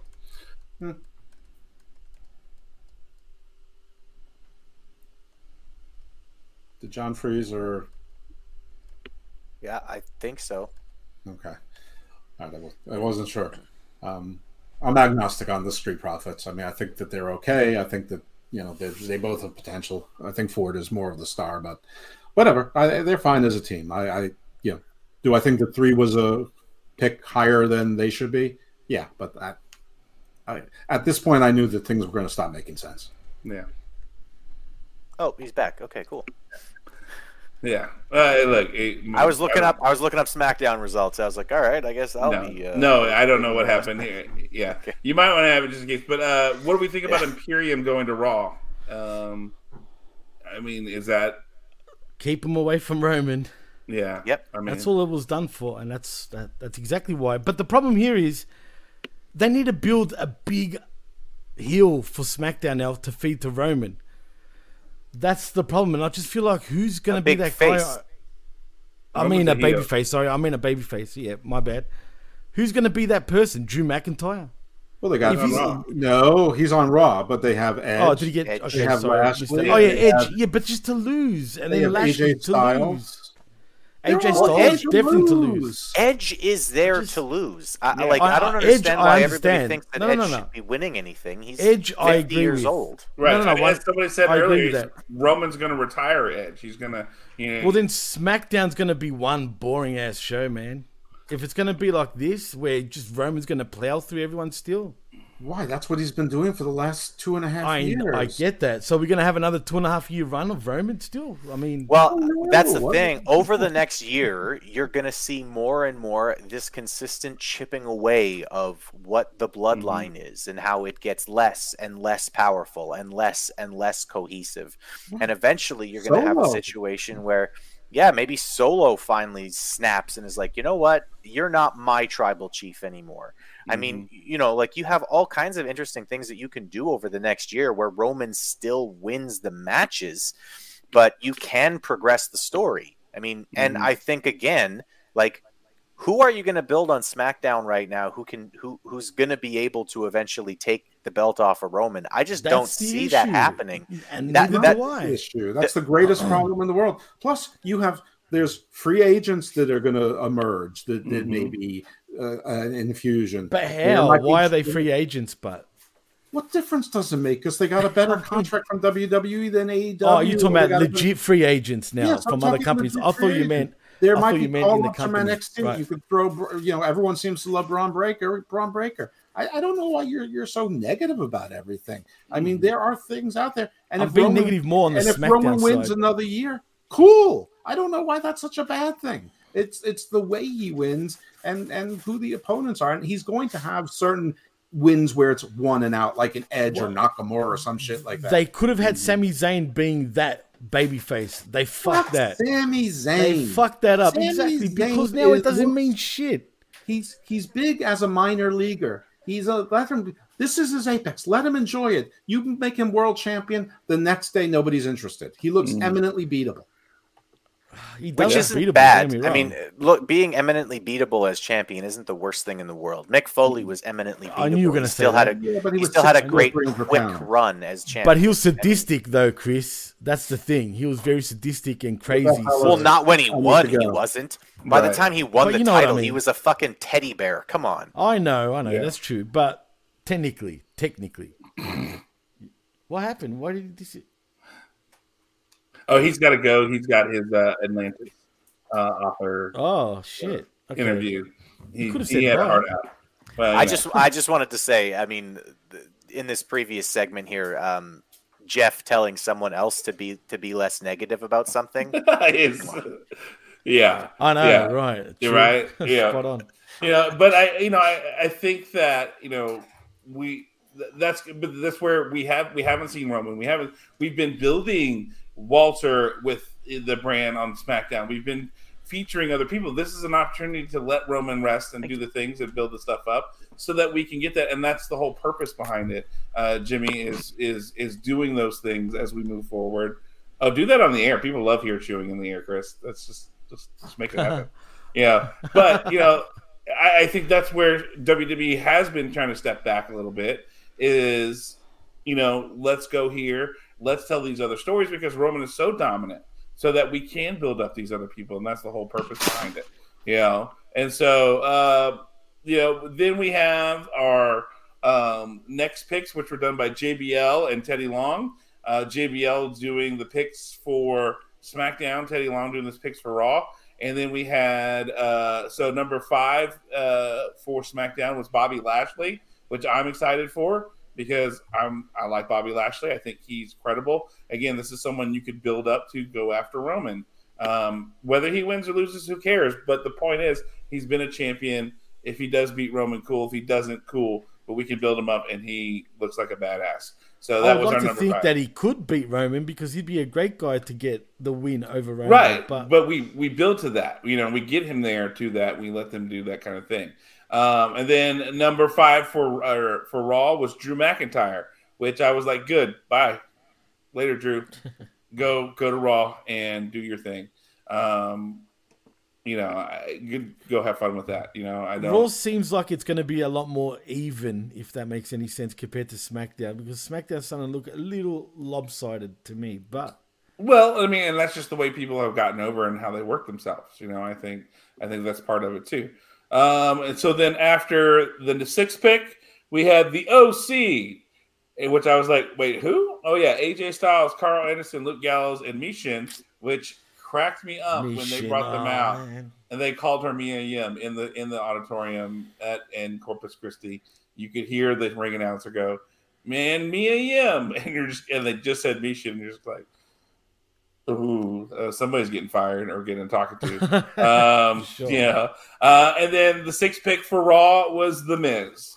So, uh, guys, uh, I, to me personally, Bobby Lashley is the standout pick here um, for this round. I think he's he's the one that makes the most sense, and I'm excited to see him come over to SmackDown for a new uh, for a fresh paint of coat on this one. Um, but who who was your pick? What do you think? And by the way, we have the return of the OC, who hasn't been on TV, and I can't remember how long they've been on It's the been OC. at least three to five weeks, man. At least. more than that. I More feel like that. Maybe than- more, yeah. Maybe like even months. more. I feel like it's been a few months since they've before been on. know. it was I don't know before about a few we months. even started being on the show, Jimmy. Like Yeah. like, Really? Nah, that. not that It- long. Surely. I guarantee you, it was that long. I can't recall the last time I've seen them on any kind of TV whatsoever. You know, so uh, this was a surprising pick to me for especially for how high it was. And again, we're not breaking up. You know, this is where I'm wondering is are they really going to break people up? Because you know, we so far at this point, the OC, this was an opportunity. You could you could have broken Michin off. You could have done Gallows and Anderson off. You could have had AJ be his own thing, but they kept them all together. And so that's where I'm wanting wondering are they going to truly break somebody up in the in the draft here? What do you guys think? Will it happen, or do you think they're saving that for Raw? I think that they'll probably have at least one, so that they can so that they can point to it and go, "Oh, uh, this is the this is the randomness of the draw, and you never know what's gonna happen in WWE." And they're gonna do the same thing they've always done with that, where they have at least one to point to. But I don't think that it's going to be a big part of it. I like. I don't think that they're going to be splitting up all kinds of people because, like you said, I mean, the OC. Like, is this a thing? Is it really like this is a thing? Um, I thought it was a TV show. and I personally love the group. Like I like I one of the biggest I honestly think that one of the biggest ball drops from the WWE over the last 10 years is that Gallows and Anderson aren't a bigger deal. Like I, I Mhm. think that they are good enough. I agree. I agree, they're man. they're talented enough, they're charismatic enough that these guys should have been like multiple time tag team champions. They But- should be the kind of people where when they show up, everybody goes, "Oh shit! Look, there they are." A lot of people love shitting on them, though, man. But I'm surprised you said that, Chris. I, I, I like that because I'm a fan of theirs too. Yeah, sure, they're poor man sort of outsiders, right? But still, they're pretty decent for a tag team, in my opinion, anyway. But uh, we'll see what they do with him because it feels like WWE have just brought him back to do nothing with him. I'm assuming it's because of AJ, but even then, they could have still done their own thing. Know, uh, look, I, I don't know. You know, I mean, that's the thing is, who knows why they're doing what they're doing with them? Who knows what the what the dealio is? I mean, they bring them back for a moment, they make them hot, and then they disappear. You know, who know? I, look, I can't say if they've got heat with the office, whatever it is, but hey, they're still paying them to be there. And guess what? Those two guys have said many a time that they would be they would be paid and not wrestle or do whatever, and that's fine with them. You know, it's not like it's Well, uh, you know. They also said that they will never go back to WWE, and here we are. look, it's wrestling. Co- look what Cody did, you know, smashing a, you know, smashing a throne with Triple H's gear on it, and here he is back in the WWE too. So, you know, that's that's beside the point. I think the bigger point is is that it's just very interesting with what was available, the picks, you know, that we have Miz going as a sixth pick to Raw. Um, that I was like, uh, okay, like look, Miz is entertaining. I think it goes back to the fact that you know we had uh we have somebody like LA Knight that yeah we could go to Raw with it uh and that would be entertaining. And then I think the Miz would Oh. be too. You know, could you ooh could you even see a tag team of the Miz and LA Knight? Exactly. That's exactly what I was going to say, and I'm Yeah. worried though, man. If they do that, I mean, yeah, who knows? it could But- work though. It could work. It could work, but you know, uh, of these picks, they, they were definitely interesting, and I think Bobby Lashley and Drew McIntyre switching places. I think it's going to be good for both of them in the long run uh, down the road. And then, of course, after that, we see the OC come out. Well, no, I'm sorry. Um, we that was the uh, Sonya Deville versus Zelina Vega match uh, because then the OC came out later, I think, or I don't remember when they came out. But they came out, and the Viking Raiders came out, and AJ Styles shits on them for being stupid and coming out. Oh yeah, three against four. That was real smart. Um, you know, and he says, "I'm gonna go stand in this corner. OC handle your business." And the Viking Raiders get beat up. And I'm thinking, okay, here come the Viking Raiders. Cool. We're gonna have a match. Gonna be like Ring of Honor, New Japan days, where you have Gallows and Anderson versus the Viking Raiders. Let's go win. Let's just be- no. They shit on the Viking Raiders. Well, and this could have been done so much better. I mean, this could have been a two-minute squash match for the Viking Raiders against local enhancement talent, and then as they're standing in the ring, the OC come out, and then AJ says, "Get out of the ring." Oh, oh, I, I see. It's three on. It, oh, it's it's Yeah. three on four. Sorry, I'll go. I'll, I'll back up here. OC, handle your business, and then you've then you've got a, a segment that's not much longer than what we saw, right? Like I Mhm. said, it just needs to be a two minute squash for the Viking Raiders to go over local enhancement talent. Mhm. And then you've got a situation where both teams got over a little bit. Both teams Yeah. elevated a bit. Both teams moved up a little bit instead of just Viking Raiders come out looking like fucking idiots because they're trying to take on four people. Mhm. And then, oh, they got the shit kicked out of them anyway. So double buried for the Viking Raiders.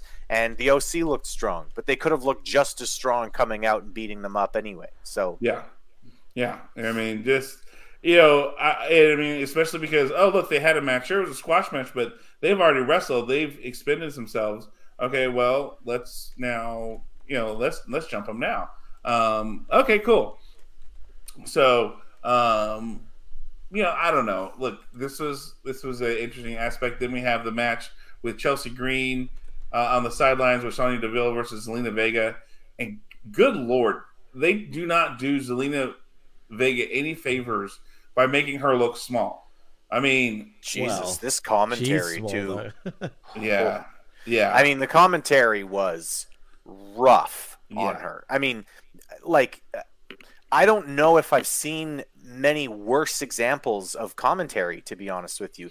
I mean, literally at one point, Michael Cole said, Is it, you know, is it probable that she'll win? No. Is it possible? Probably not. Like, wh- what the fuck are you doing? yeah, no, Well, Uh, let's be honest, guys. I mean, she, other than her looks, she sucks. yeah. She's a cosplay Honestly. queen.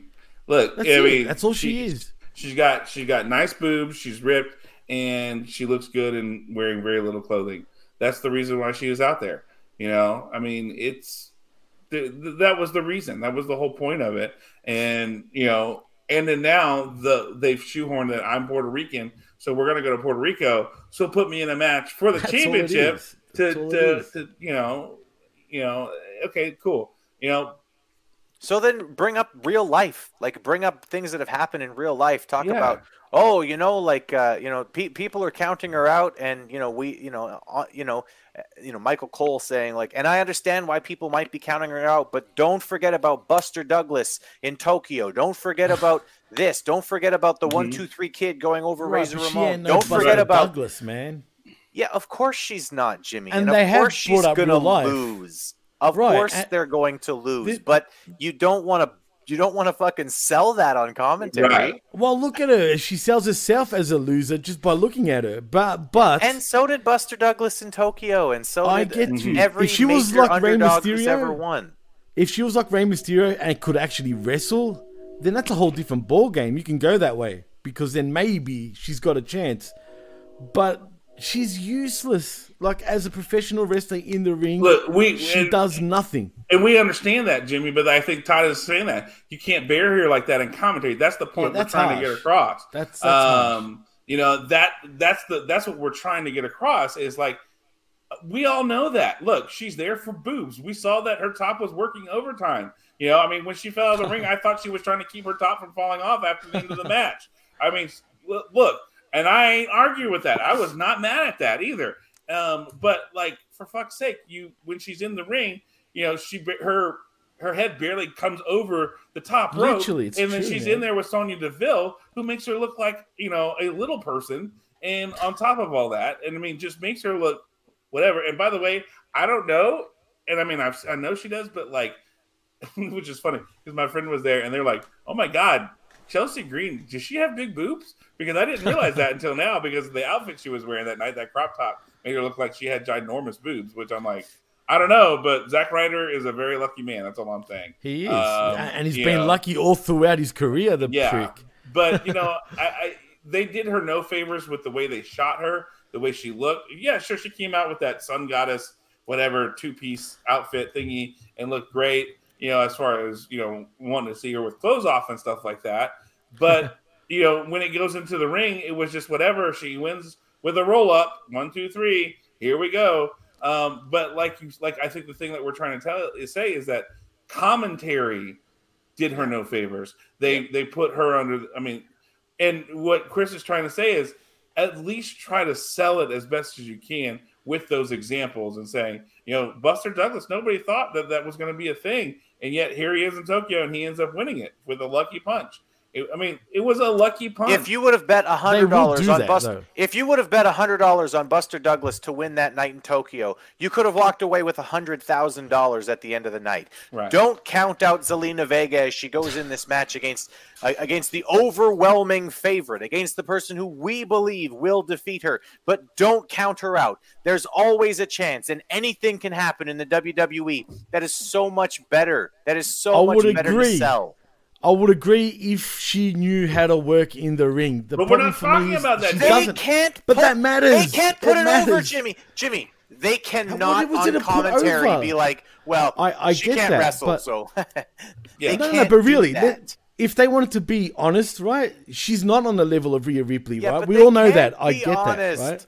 They can't be I- honest on commentary, Right, and like that's the problem is they were, they were, and they can't do that because you're trying to sell a pay per view, and it's the whole point of how. I don't the- think they give a shit about backlash at this point. Straight up, like look at it. Look at the way it's being Look. booked. Look at the whole card. They couldn't care less about this. I'm not disagreeing with Or you on that, but they they've got to, um, they've got to do a better job than something like that. You know, again, this goes back to the laziness factor that we keep talking about. You know, this was just, oh, yeah, okay, yeah, fine, whatever. Um, you know, I mean, it made Michael Cole sound like he doesn't give a shit about Zelina Vega.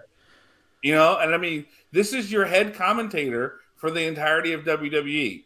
You can't have him do that.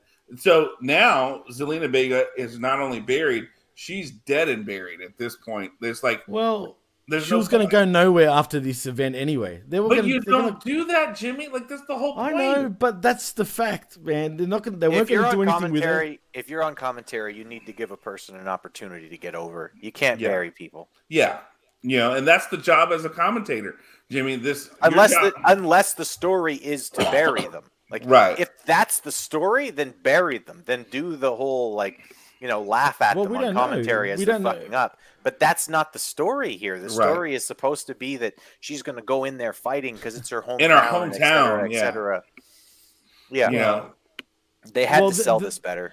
yeah. They should have sold this. The real life thing about Zelina, though, is that her father passed away on September and they 11th. we we Right. they've they've used that so much. I know in with nauseum, I know that, right? But you could go there again, right? Just to give her that fighting Why? chance. I'm gonna fight for my for my family, for my dad, and I'm gonna prove to everyone that I'm not just fucking TNA.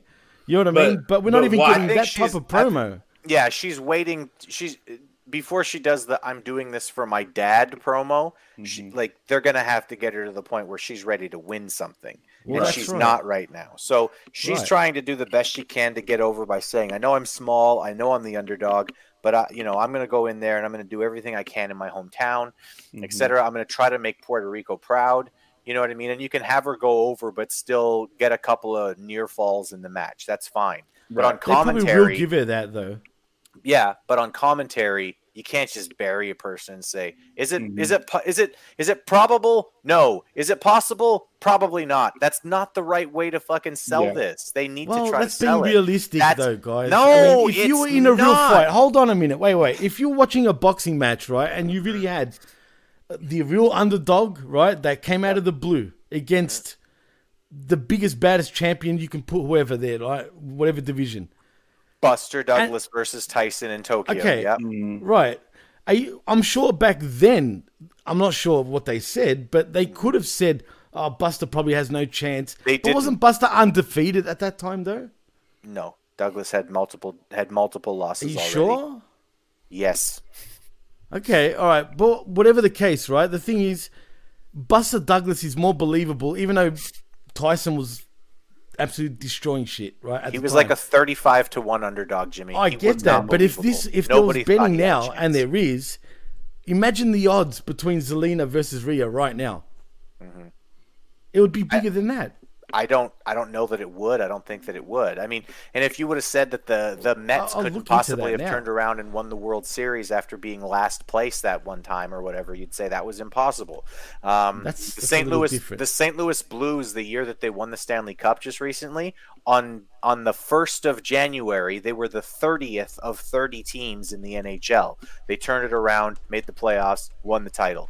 So these kinds of things happen but she's and still not your even job them, on commentary yeah, I know, Jimmy, but her actual skills is not what you're fucking commentating on Right. when you're a commentator. Okay, but this is supposed to be a simulated fight, correct? yes, So then why does it matter? because you have to sell it. Yeah. Well, to me, if they were saying, "Oh, she's got a fighting chance," that's not selling it to me because I've been. Well, don't say it like that. S- Compare her to Buster Douglas. Compare her to all the Yeah. huge underdogs who have come back. But say there's a oh, man. possibility. Yeah. Hey, look, she's going to have an incredible fighting spirit in her hometown. You're not saying she's going to win. You're just saying that, look, she's going to put up a fight in her hometown. That's look, See, that's how again, you this is her a damned over. if you do and damned if you don't situation because the truth is, I bet you they were thinking of what the fans would be thinking by them saying that. Because if they were trying to sell that she had a chance to beat Rhea Ripley, everyone would probably fucking shit on that too. So they're trying to play to the marks. But you don't, you don't. You know what I mean? That's the whole point. You're not selling. I just told you how There- you say and- it without. and frankly, All right, and but to me, there it w- I wouldn't be able to believe it. That's the frankly, problem. there Even if you still a it. chance. There is still a chance she beats Rhea Ripley at Backlash. yeah. Who says the LWO doesn't come out and beat the shit out of Rhea Ripley? Ne- never mind wins? that. Who says that Rhea Ripley doesn't break her fucking ankle two minutes into the match and she has to just take the pin or she has to take the count out or she has to take whatever and like that happens in wrestling. Mm-hmm. I mean, that's the thing about this. Like it is simulated. It is something that like obviously unless something like that happens, Rhea Ripley's gonna annihilate this woman. But Mhm. like there's always a possibility. You have to and when you're on commentary, your job is to try to get over the possibilities. Yeah, and Jimmy, that's I think the thing you don't realize. When you are a commentator for wrestling, your job is to call the action, but to get over the wrestlers. I, That I is know your that, job. obviously. Oh, Do you? Because I mean that you're you're not uh, saying that. That's look whether you no no no you're not getting, the but you're not understanding here. You're right, doesn't matter, but you Jimmy. guys aren't It getting the point. it It's Zelina matter. Vega, guys. We're talking about doesn't Zelina matter. Vega here against Rhea Ripley. Exactly, but that's not. So the let's point, be Jimmy. honest. There's no selling this to me. I just don't see to. it. Unless Rey she was Mysterio, decent. Rey Mysterio literally beat decent Kevin in the ring. Difference. I, I said that before. You can't. If she could wrestle say- as Rey Mysterio, then you can build it like that. I don't know why you guys. it's my opinion, so it doesn't really matter Jimmy, what you guys are Jimmy. trying to say to me. Jimmy, I get what you're saying. You cannot, on commentary, say she can't fucking wrestle, so she's got no chance of winning. Right. You're right, she can't fucking wrestle. She's not good. But when you're on commentary, you can't be like, she can't fucking wrestle, she's no good. That's literally the opposite of what the fucking Labra- commentary is meant to be. Labrad in the chat says a real thing. Look, he he says Rhea beating and and uh and beating scary guys, but we'll probably go 50-50 with Vega, which is bad on Rhea to me. And that's not the right booking. That's not how Right. it should be booked. It should be booked that Rhea Ripley beats the shit out of her, but she gets a couple of hope spots. So then, why does she have a fighting chance? That's what I'm trying to say. Because you if just- you're on commentary, your job is to sell that there's a chance. Mm-hmm. Jimmy, right, try to remember that wrestling is a business. You want people to tune in because they don't know what's going to happen. Is Zelina if a people merch already seller? know what's going to happen. If people already know what's going to happen, they will not tune in because they already know what's going to happen. and everyone's already going to expect that, even if you sell her that she's got a chance, no one's going to realistically think, regardless how you sell this match. I I Hundred can't- percent. I, I can't. Unless it's a kid, understand- unless it's a child. Jimmy, I, honestly, I'm I can't saying. understand what you're. s- I can't understand why you're why you're on this. Like I, I just I don't understand why you guys are on it. We're Okay, talking about well, Zelina let me, Vega, let, man. let me ask you this like- question. Okay, Jimmy, I, I let's don't go get this it. route. Let's go this route. Okay. All right. Let me give you this. So I'm gonna go. I'm gonna use a local example. Lance Archer, friend of mine, good dude. Right. Right? Yeah, absolutely. 6'8", 275. He was wrestling VIP wrestling at the time. Their champ was Barrett Brown, New Japan Strong. Barrett Brown, cruiserweight. Barrett Brown is 5'5".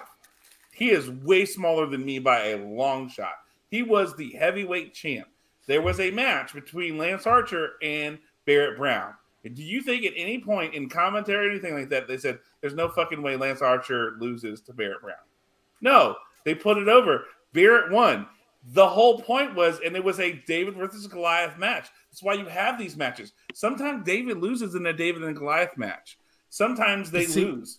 There's a the problem, point- though. It doesn't matter, Jimmy. Lance Archer is- loses to small guys all the time on television. You see the problem? now. This is And back in the day. Right, but and that's This is back in the day. it booking. is wrong. I totally agree. That that is wrong. booking. But Absolutely. commentary has to sell the pay per view. That's literally It's what for they're free, there of, for. uh, essentially. Though the paper, you're not even paying for this shit. It's for free for you, maybe for people in the States who have the fucking network. There's still pay per view in all of Europe. Mm-hmm. Yeah. It's still pay per view in almost every other part of the world, Jimmy. They're still making you, lots Ben. of money on pay per view. Thank you, Aaron, for for agreeing with me in the chat. I'm just saying because I'm sorry, guys. I don't know, man. I just it doesn't work for me. That's just my opinion. I don't know, but Look, that's No, just how I think. Media M Media M5 is actually right. Commentary can't say, "Hey, we're having pay-per-view in Puerto Rico. Here's a small Puerto Rican her- heritage girl from New York City. Watch her get her ass kicked by a huge Aussie girl." They got to try and make it worth people buying. They mm-hmm. have to try. That that is their job. That is mm-hmm. literally their job is to try to make you think, well, there's a possibility though. If they just come out if they if they come out every every fucking time and just say, well, you know, if she uh, could here, here we go. yes, Here- here I we go. But You Jimmy, why the fuck Uh, it are doesn't you matter. You're not gonna change my opinion. It doesn't matter. Why are you conflating her real life skills with what's because on it's supposed to be selling dude? the match, right? Yeah, kayfabe. God. it's fucking Kayfabe, kayfabe. right? Kayfabe. She's, but we all know she can't work for shit. If kayfabe mattered at this point, which it doesn't, it seems. is invested- literally ignoring the reality of the Right. situation. Right. Uh, whatever, man. It doesn't matter. I'm not changing my opinion on this. It's just it is what it is. You know what I mean? For me, because that's not the match that you're selling as the headliner, though. You know what I mean? That is not the headliner match. It's not the main event. So what are you trying to sell? Who's gonna buy to You're see that match in particular? Puerto Rican, a Puerto Rican native is. She's not a Puerto. Rican native, though. She's born in New York. She was born in yes, but her parents are from Puerto Rico. She is Puerto Puerto Rican heritage. How about this? Puerto Rican heritage girl from New York City. We want she's going to get her ass kicked by an Australian, but she's doing it in the place where her family and heritage is from. Yes, that's that's the whole point. That's the story you're telling, Jimmy. That would be like, oh, well, why the fuck am I going to put anybody up against Roman Reigns because he's just going to win? Like, fuck it. Like, you know, fuck it. Well, there's no point. There's no point. With your but it's not the same thing, though. That's not the same It is thing. exactly How the is it the same same It is thing? exactly. if Roman is going thing. up against someone that can actually go in the ring, it's not the same It thing. It doesn't fucking matter if Oh they can God. go in the ring in real life. Oh Commentary is not supposed to bring up real life. They're not even Right. supposed to be talking about real life. They're supposed to be talking about what the kayfabe All right, so story let's just is. bullshit. So then we need Superman, we need fucking Batman, and we just just let's just That's pretend she what can wrestle wrestling them. is, Jimmy. Let's pretend, but Roman they don't Reigns do it this way his, though. his real name. Roman Reigns isn't his real name. He's a, he's a made up created character that wrestles Right, that's true. You know, but that's not the point. This is not what we're talking about, though. we're not talking about what if what's their what their Well, let's bullshit talk name about is this and point then. Let, let's talk about this point. Zelina Vega wins with a roll up, then Rhea Ripley drop kicks the shit out of her from behind, and then like is like I would be genuinely stunned if Rhea did that to me, and then somehow when Rhea is gonna go beat her up. Sonya Deville, for some reason, steps in and is like, "What the fuck are you doing?" and tries to stand up for Zelina Vega or whatever. And then in that moment, they gave just enough time for Rhea to go for her riptide, but Zelina turned it into a DDT, right? And okay, If she could even do a DDT, jeez. she, I she mean, did, well, seriously. she did it. I mean, she pulled it off, and she she did No, it. I know, but But the just- point is, but the point is, is like, let's talk. about If we're going to talk reality, then it's like, in all reality, that should never have happened because she should have been knocked the fuck out when Rhea Ripley drop kicks her from behind and makes her look like a fucking you because she's hit her so hard. And No, listen. If we're gonna do commentary the way that Jimmy apparently wants commentary to be done, we're just. I'm gonna not say, saying that's Hey, the right what a thing to great do, job by yeah. Rhea Ripley to You're sell putting that. words Like, in my what- mouth. what Hold a- on, I what never champ said- selling that DDT. I that never she said actually what- get hurt on. Wait, wait, wait! Don't put words in my mouth. I never said that what the commentators said is right, but truth be told, it's Zelina Vega against Rhea Ripley. The way they've booked Yeah. Zelina, right? How else are you going to put it? Oh, she's got a fighting chance. She's because got she's in Puerto a Rico. chance. No, she's of course, got she's got a, chance, but is it probable? Is it probable? No, you can absolutely. That's say, what they is it- said. That's exactly what they they, said. literally said, "Is it probable? No. Is it possible? Yeah. Probably not." That's Probably not, not. the right way to fucking commentate on this. The It's right way to Zelina fucking Vega for crying out loud. That's that's all I'm saying. That that's it.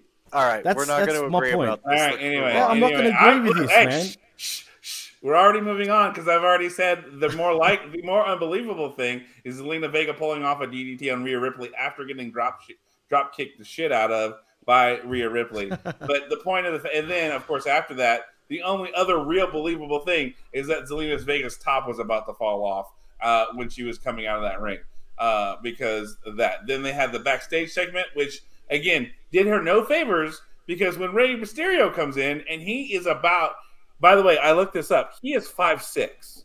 Okay, Who? Is- Who? Rey Mysterio is five foot six. He's taller than I thought. Even though I've been next to him before, I was He's a lot taller than him. He's five foot six. Zelina Vega made him look like a giant and made Yeah, Santos exactly. Escobar look huge. Look, the the point is, I, I understand all this, but the point is, they they did her no favors last night. They did her zero favors on what they were going to do. Why have the match? Is the point, and, and, and you know, unless you're doing the cultural thing and all that fun stuff. Then we had the promo where Bad Bunny and them come out. JBL and Teddy Long come out for the uh, well, they did that match. Then we have after this match, um, uh, we have the uh, we've done all of our picks. Oh no, we didn't do all the picks, right? I don't Uh, remember. no. Oh no, no. No, After no. this is when the Santa Bar, then the OC came out. Then we had um, Shawn Michaels and Road Dogg come out for the final picks, and this is where I knew okay, this is NXT people who are getting picked because Shawn Michael and Road Dogg came out for each other, and I'm like going uh, okay. So we had DX start the show with Triple H and DX end the show with Road Dogg and them, um, and now here we go. So our first pick for the last round was uh, pick number seven for SmackDown was Damage Control, uh, which Michael Cole was totally enthusiastic about. Um, and then we have Raw. We have Shinsuke Nakamura, who moves over to Raw. So we have that movement right there, um, which I found very interesting. And then our last pick, pick eight for the night for SmackDown, we have Alba Fire and however you say Isla Dawn or Isla Dawn or whatever. I don't care. I don't care. Um, it's NXT. Uh, for the women who are the current NXT Women's Tag Team Champions, who are now coming to SmackDown, and then Indi Hartwell, the current Women's NXT Champion, who's going to go to Raw. Um, honestly, what, what, what? I mean, I know I, I see. This is where I thought, I mean, if they're going to do anything, Pretty Deadly is going to come up because Pretty Deadly was thrown into a river by the the what you call it, the fake Italian guys um, uh, on this week's NXT. So Uh, surely that meant Don Tony? whatever his name is. I don't know. I don't. He just some fake Italian looking dude. Um, I know they got thrown into a river by them after a car so trunk stupid. match or something, Right. and it's like, well, so Mafia sure, hit. surely they're eligible for the draft because they're dead. Because that's how wrestling works, right? You're dead in NXT, so now you're eligible for the draft for Raw and SmackDown. Um, but uh, look, these these picks made no sense to me whatsoever. These last two picks, um, unless it was just a way, hey, don't forget about Shawn Michaels and them over in NXT. Go check out what they're doing because these two are coming up. You know, if you're trying to sell NXT, what? What? Like, no, give me Bron Breakker at least. Give me, you know, any of those other guys that are over there. These were the two most underwhelming picks of the night. I don't know about you guys, but I felt like these were the two most out of left field. What the heck? Underwhelming picks of the night. Am I wrong on this, gentlemen? You do you agree? Uh, Yes. yeah, absolutely. No, 100%. This, these were both kind of head scratchers in that, first of all, they're the champs, which means that generally with NXT, what's going to happen is that they're going to lose their next major matches or whatever, and then they'll show up on the roster, or they'll do, or they'll do, uh, you know, time on both until they lose their title on NXT. Um, I, oh, I don't know. I are any are I, any of these people ready? And as far as like Isla Dawn and what's the other one's name? Alba, Fire. yeah. They're meant to be like witches, right? That's like their gimmick. They're like they're the evil witches or whatever. Um, crying and hugging each other because you've been drafted is really fucking stupid. And I know that Mhm. it's like I, I know that people were like, "Oh, have them," you know, they should be legitimate, uh, legitimate reactions if I'm a professional wrestler and I know there's a fucking camera on me and it's the draft and somebody comes up and says you've just been drafted, if my gimmick is that I'm a fucking witch, I'm gonna go, good, good. I'll see you soon, Raw, and then I'm gonna fuck Mm. off. Okay. Mhm. If if my gimmick is that I'm a big bad motherfucker and I like and I just want to hurt people, and they say, oh, you've been drafted to Raw, I'm gonna go. More people whose asses I can kick. Fucking rights. Like you have to get over your fucking character. Don't just be don't just be happy. Yay! Yay! We're going to Raw. We've been drafted. Oh my god! This is wonderful. The problem is they don't, al- they don't allow them to. That's the thing, though, man. You know what I mean? They don't allow them to. Well, they don't. I mean, otherwise they would have said something like that, right? I mean, I, I I wouldn't. I mean, listen. If I'm a wrestler, it's my job to get over. It's my job to be in gimmick. So if somebody's got a fucking camera on me, I'm in character. I don't care what they say. If the people with the camera are going, "Yeah, we want to get your your genuine reactions," I'm gonna go, "Okay, cool." And then when they put the fucking camera on me, I'm still gonna be in character. And they're gonna go, Right, if "No, that but we was the wanted your genuine then yeah. reaction," and I'm gonna go, "That is my character's genuine reaction." Mhm. Right. Well, I'm hoping it wasn't their genuine reaction. Because if that was, then they suck. But Amber Fire has improved. I don't really like. I can't stand her accent. I can't stand her look really. But in saying that, she's become a lot better than what she was, say, a year ago. Right, much better.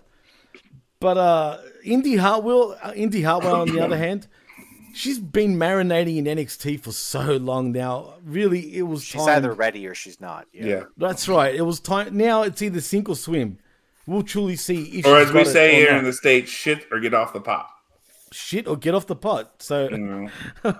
whatever the case, we'll find out now if she's worthy or not. The only thing I'm worried about with her, we're gonna have Gargano, we're gonna have Theory, and we're gonna have Indi now, and and Gargano's wife. Could we get the way once again? They're gonna well that that was that was that was showed last night that in Dex between Dexter Lumis, Austin Theory, Oh, yeah, the whole Dexter, the way right. the whole way the whole way is on Raw. Um, I look that might be the only thing that saves her, but here's the thing: if those who you felt are your best, by the way, the reason why, and I just found this out, is Ladon and Alba, whatever, they're together. Isla. Whatever. I don't give a shit. They're both Scottish, apparently. the whole bit. And they didn't they start fighting though? Wasn't it that one of them came in and started fighting the other one, and now they're tag team champions? Obviously, Some shit like show, you know how well I like pay attention to NXT because the last I remember, one of them was fighting the other one, and then now all of a sudden they're tag team champions because we're the three best friends that ain't could ever have.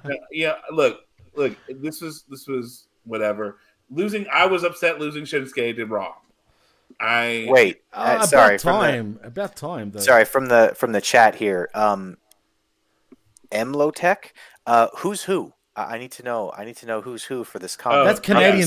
Spaceman. Ca- That's really Canadian spaceman. Oh, Canadian spaceman. Who's who? I need to know. So let's let's yeah, be more no, clear about that. I figured out by the way he talks that he's hundred percent Canadian spaceman. Am Mm-hmm. I wrong, Mister Lowtech?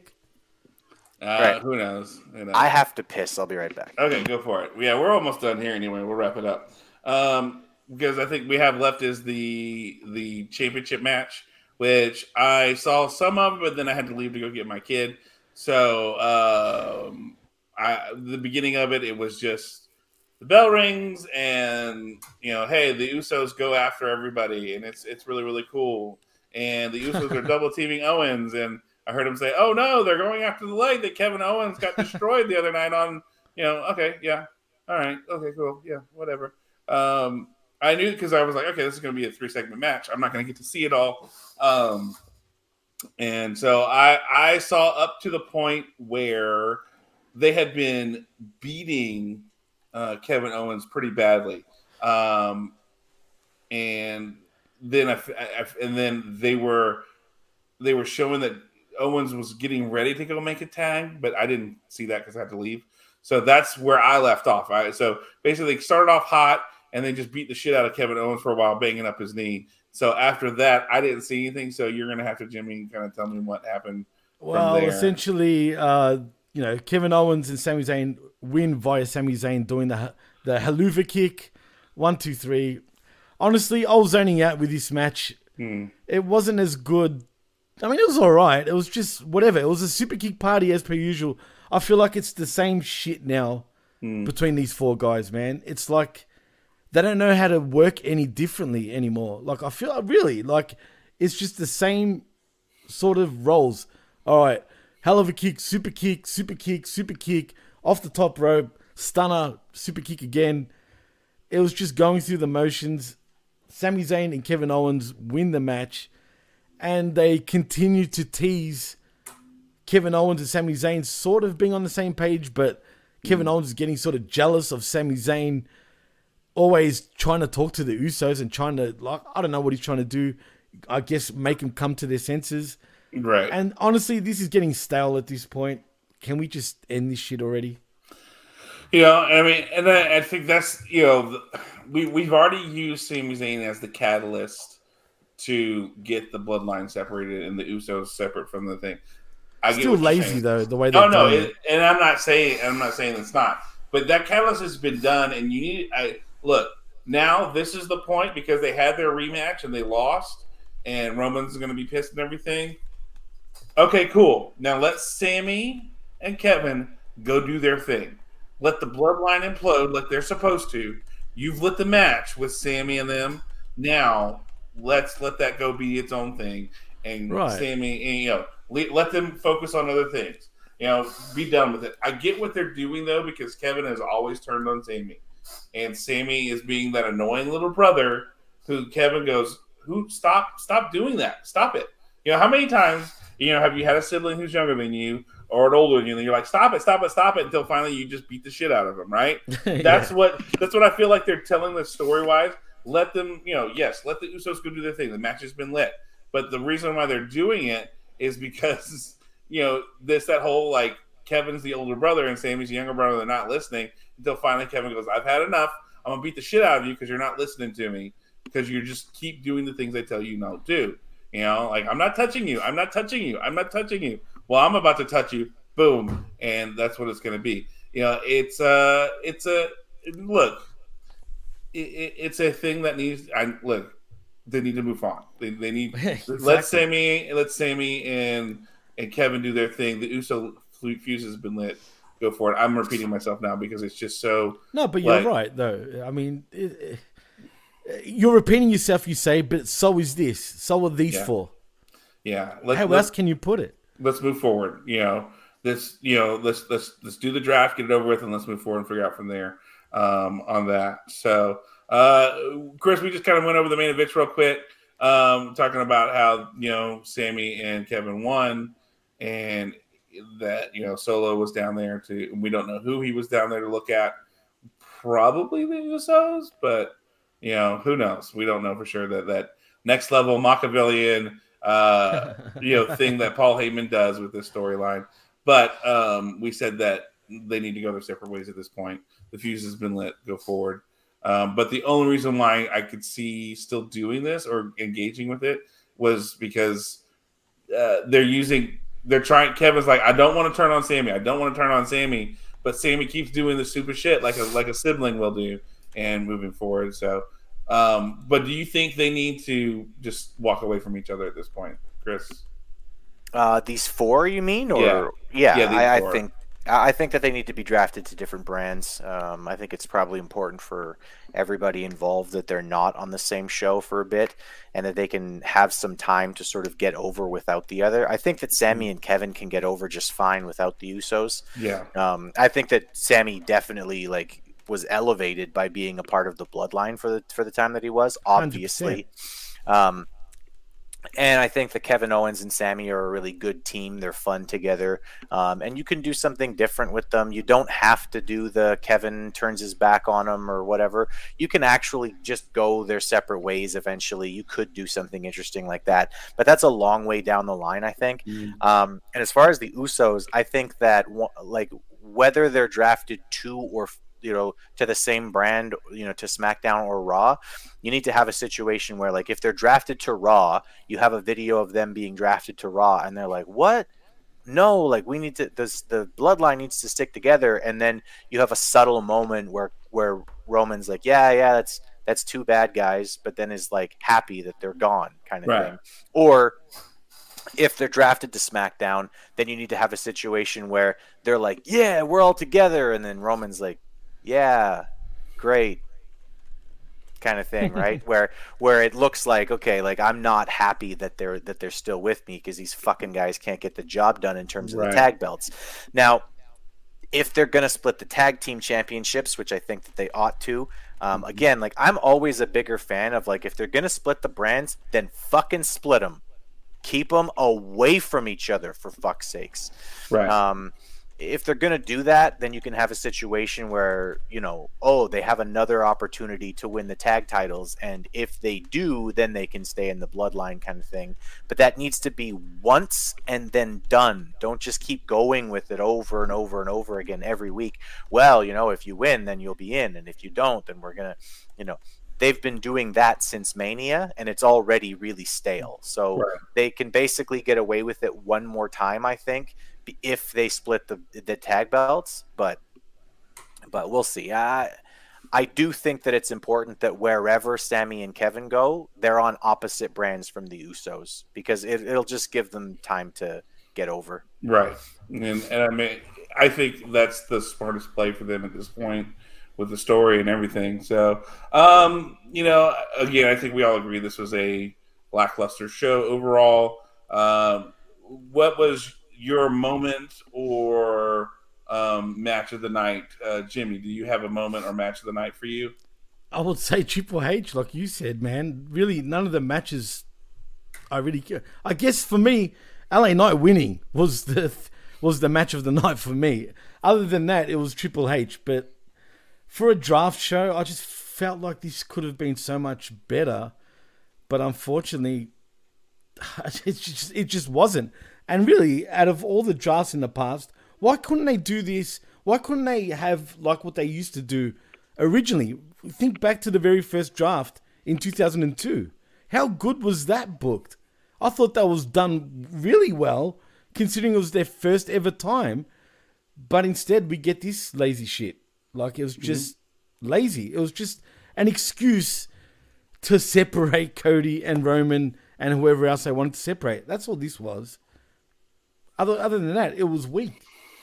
Yeah, I don't disagree. Chris was a moment or match of the night for you. Any anything that stood out? Yeah, moment for me was actually the OC. It looked like they were booked strong in their segment. It looked like they're going to be cohesive, and uh, it looked like wherever they're going to be, they might actually be a big deal as a group. Um, I love those guys. So if they're going to get booked properly, I'm excited for it. Other than that, this show was like aggressively all right. I don't I don't know how else to put it. It was it was very skippable. Like if you're mm-hmm.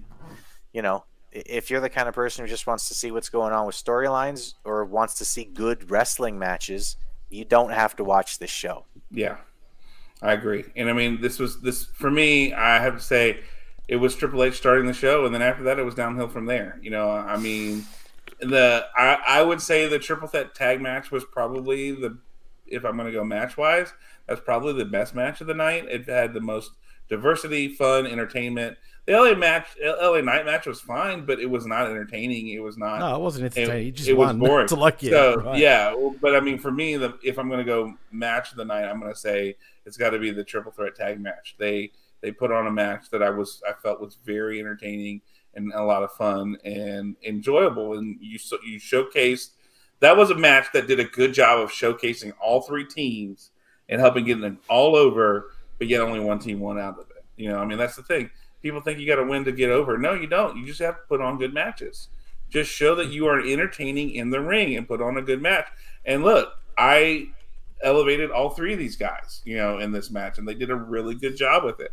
So, uh, you know, again, as Chris said, they, they were screaming to mediocrity last night. That was just, you know, the it was like minimum effort, you know. Right, and uh, you brought up a point, John, actually, because shouldn't they be on their best footing? They should all be putting on bangers to impress the powers that, that be that are doing this draft, right?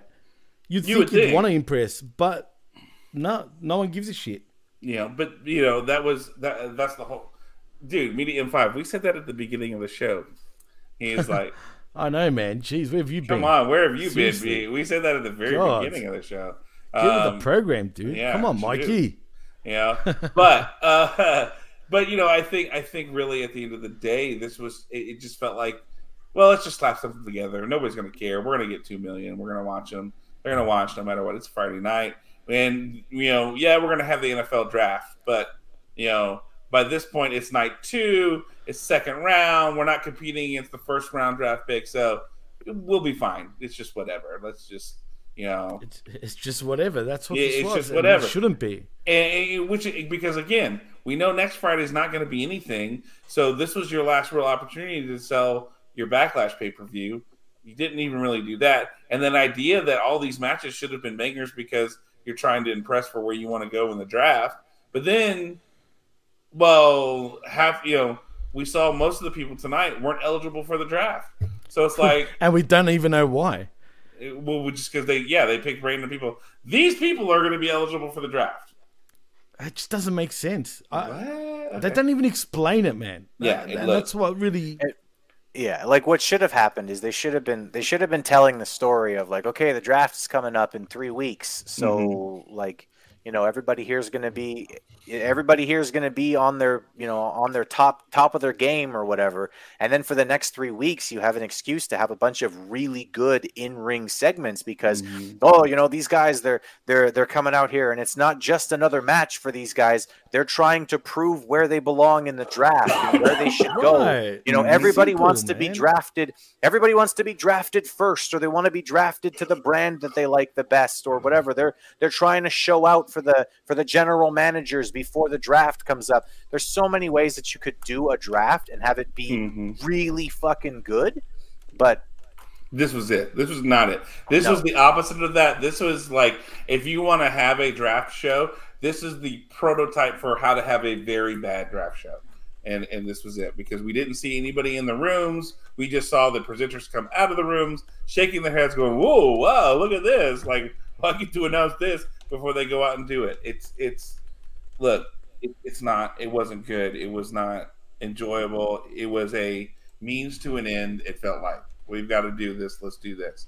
So, uh, you know, uh, one thing I did want to mention, and it is slightly WWE related. I did forget about this earlier to bring it up, but uh, for in case you didn't know, Jerry Springer died. Uh, I think it was yesterday, uh, Friday, The day think, for us before, maybe. or maybe Thursday. I can't remember. It's been a while since I, think that. But uh, Jerry Springer, known for having wrestlers on his show uh, and being a wrestling fan himself, uh, as well as the mayor of Cincinnati. But uh, do you guys remember a favorite segment with a wrestler on uh, on, on on the Jerry Springer show? Uh, there was a few. Uh, Buff Bagwell being on actually back he? in the day. Yeah, Mm. back back back in the day. Um, there was a lot. There was a few moments. I mean, who can forget Steve, the, the security guard? Yeah, got his I own mean, show from on. it. Absolutely. But Yeah. you know what else we didn't touch on though before anything else? I, I wanted to know what you Hey, Shay, Shay, shush, shush, shush. All right, all We're right. on a topic. Let All right. Chris have his chance to talk Yeah, about his favorite Jerry Springer wrestling moment. I said wrestling moment. So, shush. Get to your I, I think the I think the moment with uh, with Razor where he came out and he, he gave the with the kid. with the kid was you know basically dying or whatever, and he Yeah. gave him a Oh championship yes, yes. championship belt. That was cool. Um, apparently, that really was Scott Hall's Intercontinental Championship. That wasn't a prop that they had made up for the moment. He basically went to the E and said, "You need to make me a new belt because I gave it away to this Yeah. kid." Yeah. Um, Good on him cool moment. man. Yeah, good Yeah. on him. Exactly. Yeah. Scott Hall. Scott Hall, man, that's You one can say what guy you want, but that's Yeah. one guy where like he was very confusing because there were Mhm. moments in his life where you could have looked at him and been like this guy is just a gigantic shithead this guy is Mhm. just an awful human being but then there were the, all of these other moments where it just seemed like wow this guy's like a really good person and i think that it it sort of speaks to like the the trauma that that he sort of went through in his and life which you he really did go through a lot of trauma, man. Yeah, and I mean, talking about like that, you know, having to kill someone in a fight, like I, I think that that And that of affects him. always. Oh, That I think affected that that him still, always right. affected him, Mhm. and uh, I think that was one of the reasons for like a lot of a lot of the bad things that Scott Hall did. I think came, you know, very much stemmed from that, and I think that without that, you probably would have had a much healthier human being. But you know, as it was, that was probably my favorite. That was probably my favorite moment from Jerry Springer, to be honest with you. Mhm. Um, never mind wrestling related, but I loved that. And uh, Scott Hall also rest in peace. Yes. Absolutely. And uh, I. I do, I do, I, I think my that's my number one. My number two is when they had this guy on and his girl was like, "Oh," and I, I think he was an independent wrestler. I don't remember the entirety of the segment, but he comes out and he's wearing a jacket with no shirt, and she's like, "You're not giving me attention, so I found somebody else." And then out comes the Iron Sheik, and she's now with the Iron Sheik. She's been cheating on this guy with the Iron Sheik, and he's like, "What? You want this old infidel like da da da?" And the Iron Sheik just cuts a promo on him like nobody's business, and says how he's going to take care of this girl.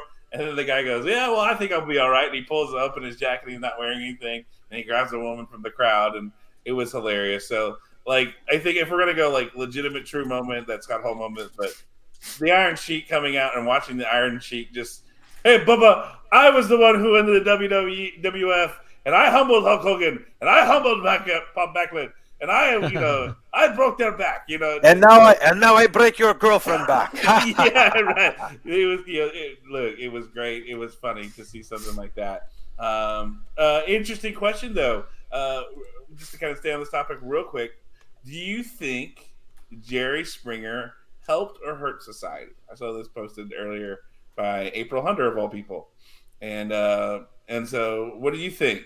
Jerry Springer did he help or hurt society? A bit of both. Actually, more hurt. Let's be honest. But also at the same time, it wasn't. It, it was pretty well known that that a lot of the show was bullshit, though, man. There's a lot of actual actors on there. But in saying that, there was also a legit murder case that happened thanks to Jerry Springer, also. So not everything was bullshit, but a lot of it was. But uh, yeah, so that's why I say a little, a bit of both. Chris, what do you Chris? think? Um, I don't want to speak to the man because I, I, you know, I mean, he just died, and I think Yeah, that- I'm not saying that about the. Man. I'm just saying about the show in general. Oh, like, I think the show um, profoundly hurts society. Um, uh, I think that it normalized a lot of things that should not be normalized. I think that it made um, salaciousness seem more real. And I mean, we just talked about it basically what was a wrestling angle. I mean, this is what Jerry Springer was. And Jimmy said that, you know, it was well known that it was that a lot of it was bullshit. And that's right.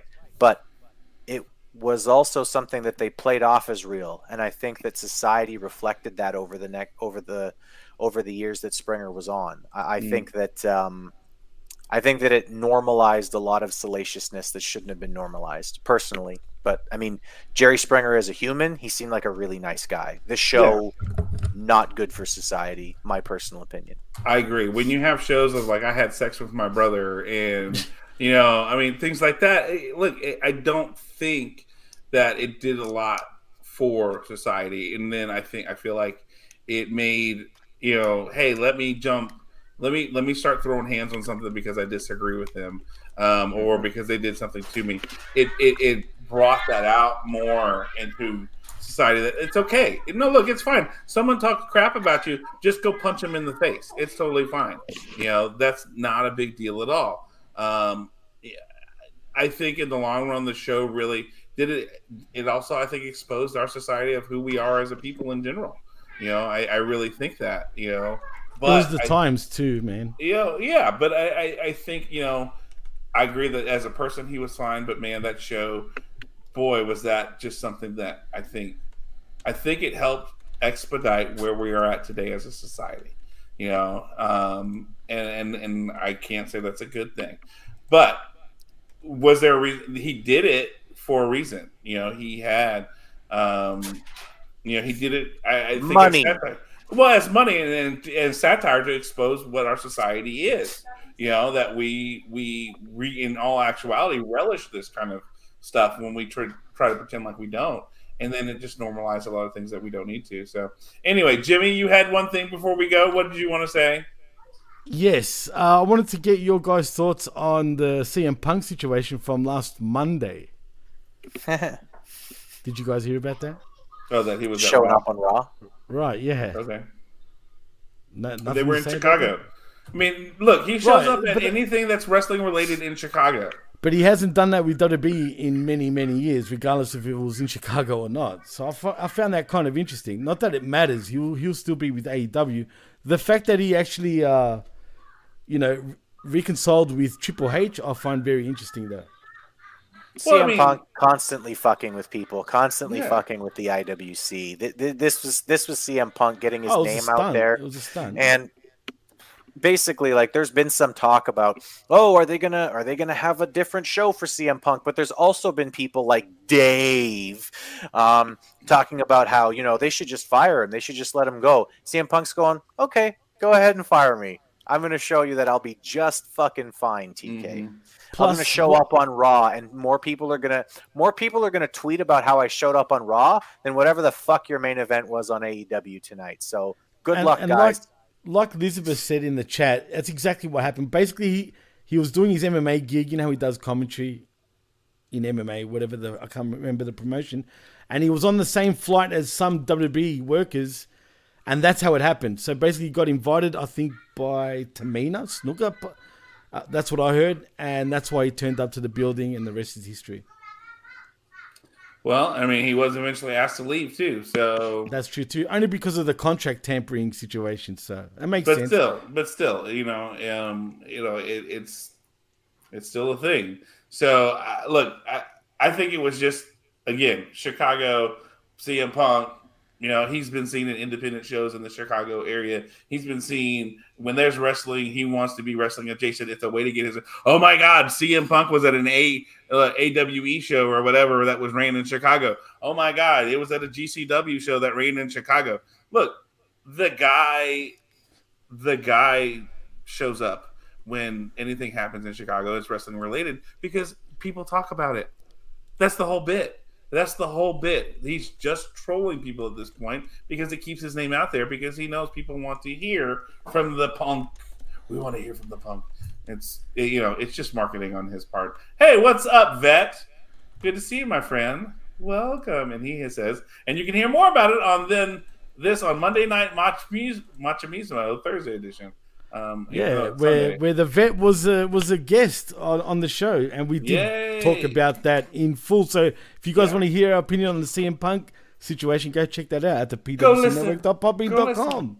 Go listen. Oh, look at that. With that, let's transition to get the fuck out of here because it's now two hours and 40 minutes that we've been talking about this shitty show. So let's move forward. and, you know, I, I think 30 minutes was yelling at Jimmy for his stupid opinion. But I wish uh, Vet was here before to hear oh, this. Wait. Blah blah blah blah blah. I can do that if I want.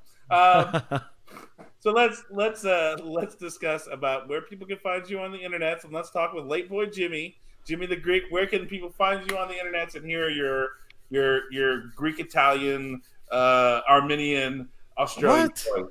I don't know. Whoa, whoa, whoa. Slow the fuck down, dude. Please. I'm pure, pure Greek, right? As far as I know, right? But um But you're Australian. He's definitely I'm born, Turkic. yeah. My Turkic. parents are born in Greece. I'm born here. But any well in Australia. But anyway, it doesn't matter. If you want to follow me, you can on Twitter at DJ Mass Effects and also at the PWC Network where you can follow all of us. Also, like and subscribe at the PWCNetwork.podbean.com where you can find all our shows, including the Monday Night Machismo, which Vet just brought up in the chat. More importantly, like and subscribe right here at channelattitude.com, where for five bucks, you get the best talk in pro wrestling. And believe me when I tell you that. Also, HaminMediaGroup.podbean.com for all our affiliate shows, including John's. And also, Mr. Jeff Lippman is not here with us right now anymore. But yeah, that's about it, guys. All right. Chris, where can yes, same kind of stuff. Basically the same places on the PWC. I'm all over the place over there. Uh, this this last week I was on Impact Attack with the vet. That was a lot of fun. Uh, got to catch up on uh, some Impact Wrestling. It's uh, something that I don't watch regularly, so watched it and thought, wow, this was this was good. Why why is wrestling good? in Impact and so bad everywhere else. Um, because Impact doesn't give a fuck. I guess, and it's Canadian owned. That's why yeah. I'm gonna I'm gonna claim it as Canadian owned. Um, but yeah, you can find me on there. You can find me on uh, on Twitter at chrisambs1. You can hear me. You can read as I talk about politics, pro wrestling, and whatever else comes to mind. Uh, you can find me on Facebook uh, if you have a if you're holding a professional wrestling belt and you are not actually a professional wrestler in your profile picture, I won't add you. Don't ask why. You know why, you weirdos. Uh, yeah, other than that, you can find me right here. Uh, Hami Media Group, uh, group, group, group, group, group. and uh, and channelattitude.com. So yeah, you can find me all over the place. I'm everywhere, always talking about amazing things and just generally being fucking cool. Yes, I agree with that. So much so. Um, and then, of course, you can always find me. Well, right now, um, I'm on my Facebook page because I'm trying to change it to me holding a belt so that Chris has to look at me holding a please, belt. Um, please. and I'm working on it. Where's my picture with my belt with Lance Archer and me and holding his belt? I'm trying to find it. Um, I'll find it and I'll change it in a minute. Um, but you can always find me on the internet at jreezymin. Um, that is uh, on TikTok, on Instagram, on Twitter. And then uh, you can also find me on uh, the Facebooks uh, at John Enright and just figure it out. You'll know where to go find me. From there, you can do that. Um, sometimes though, I keep it pretty locked down. So if you, you you might not be able to add me, and just have to message me like, "Hey, I can't be your friend." Maybe there's a reason for that. Ha ha ha ha. Hmm. Hello. Hey. Oh, the girls are the girls are back. The girls are back. There we go. Uh, but that's where you can find me. Of course, you can always find us here every Saturday talking on the Humming Media Group channel for Channel Attitude, and um, pay the five bucks a month to listen to all the backlogs of different things. You can hear the return of Stevie Richards back on the internet as he's back and feeling better than ever, um, and hear his journey and his story. You can you can hear the great Ben Hameen. You can hear everybody going on and on about the different things. Vince Russo on Channel Attitude for five bucks a month. And then, as always, don't forget about the Hameen Media Group channel on your podcast feeds because that's where you get Garden of Doom, where Jeff is right now recording a message. Apparently, he found a guy who knows where Atlantis is and can can prove it. So uh, he's recording that podcast right now, which will be out later. Uh, Triple D and I just finished our megasode chronicling the Picard season and series ender uh, of episodes nine and ten, and how beautiful it was, and it was a very great story. And um, if you want to watch for any reason at all, watch for Worf because Worf was a badass as always, but also just super cool. The fact I, I will give this spoiler away: Worf, after everything, when they get back um, to where they need to be, and it's everybody on the bridge of the ship that they're on, Worf takes a seat after just kicking all this ass and just goes does the old man snore in the chair like you know you, you're watching you're watching Thursday football after Thanksgiving. Uh, it was great. Worf was the greatest on that show. Um, so anyway, uh, you can hear our our things on that, and, or you can listen to Garden of Doom or any of the other fine channel shows that are on that channel as well. Gentlemen, as always, it has been a pleasure. You have made this two hours and forty five minutes worth it as always. And Jimmy, thanks for letting us punch you in the nuts all the time. Thank you for that. It's always fun to punch That's my pleasure. so only when you're wrong, Jimmy. Yes, exactly. Which is uh, all the time. I still disagree, but... by the way. Yeah. yeah, we know. We know you do. but thank you, gentlemen, for being here as always. Thank you, everybody in the chat. Y'all, y'all have been great as always, bringing up some great points and making some really funny uh, comments as well. So thank you all for being here. Elizabeth Media M5, Canada Spaceman, um, all the people in between, uh, Todd Brantley, and uh, such. So, ladies and gentlemen, that is all for this week. Next week, we lead into the backlash at the beach. the backlash at the beach. Why are they calling it backlash at the beach? That's all I want to know. WWE, again, stop being lazy. Call it backlash at the beach. and Puerto Rico, we know Friday night is going to be awful, but hey, we'll be here Saturday morning talking about the lead up to Backlash and what's going to happen. So come here next week, maybe at the same time. It depends on what my chick, my kid's work schedule is because he doesn't work till five today. So I was able to come in early, but we'll see. We'll try to be here regularly as often as possible. It will be on a Saturday. We will be here to talk wrestling, and we will have carried all this awfulness for you, so you don't have to because we love you so much. So, ladies and gentlemen, thanks again for listening to the Smack Attack, and we will see you next week a peace.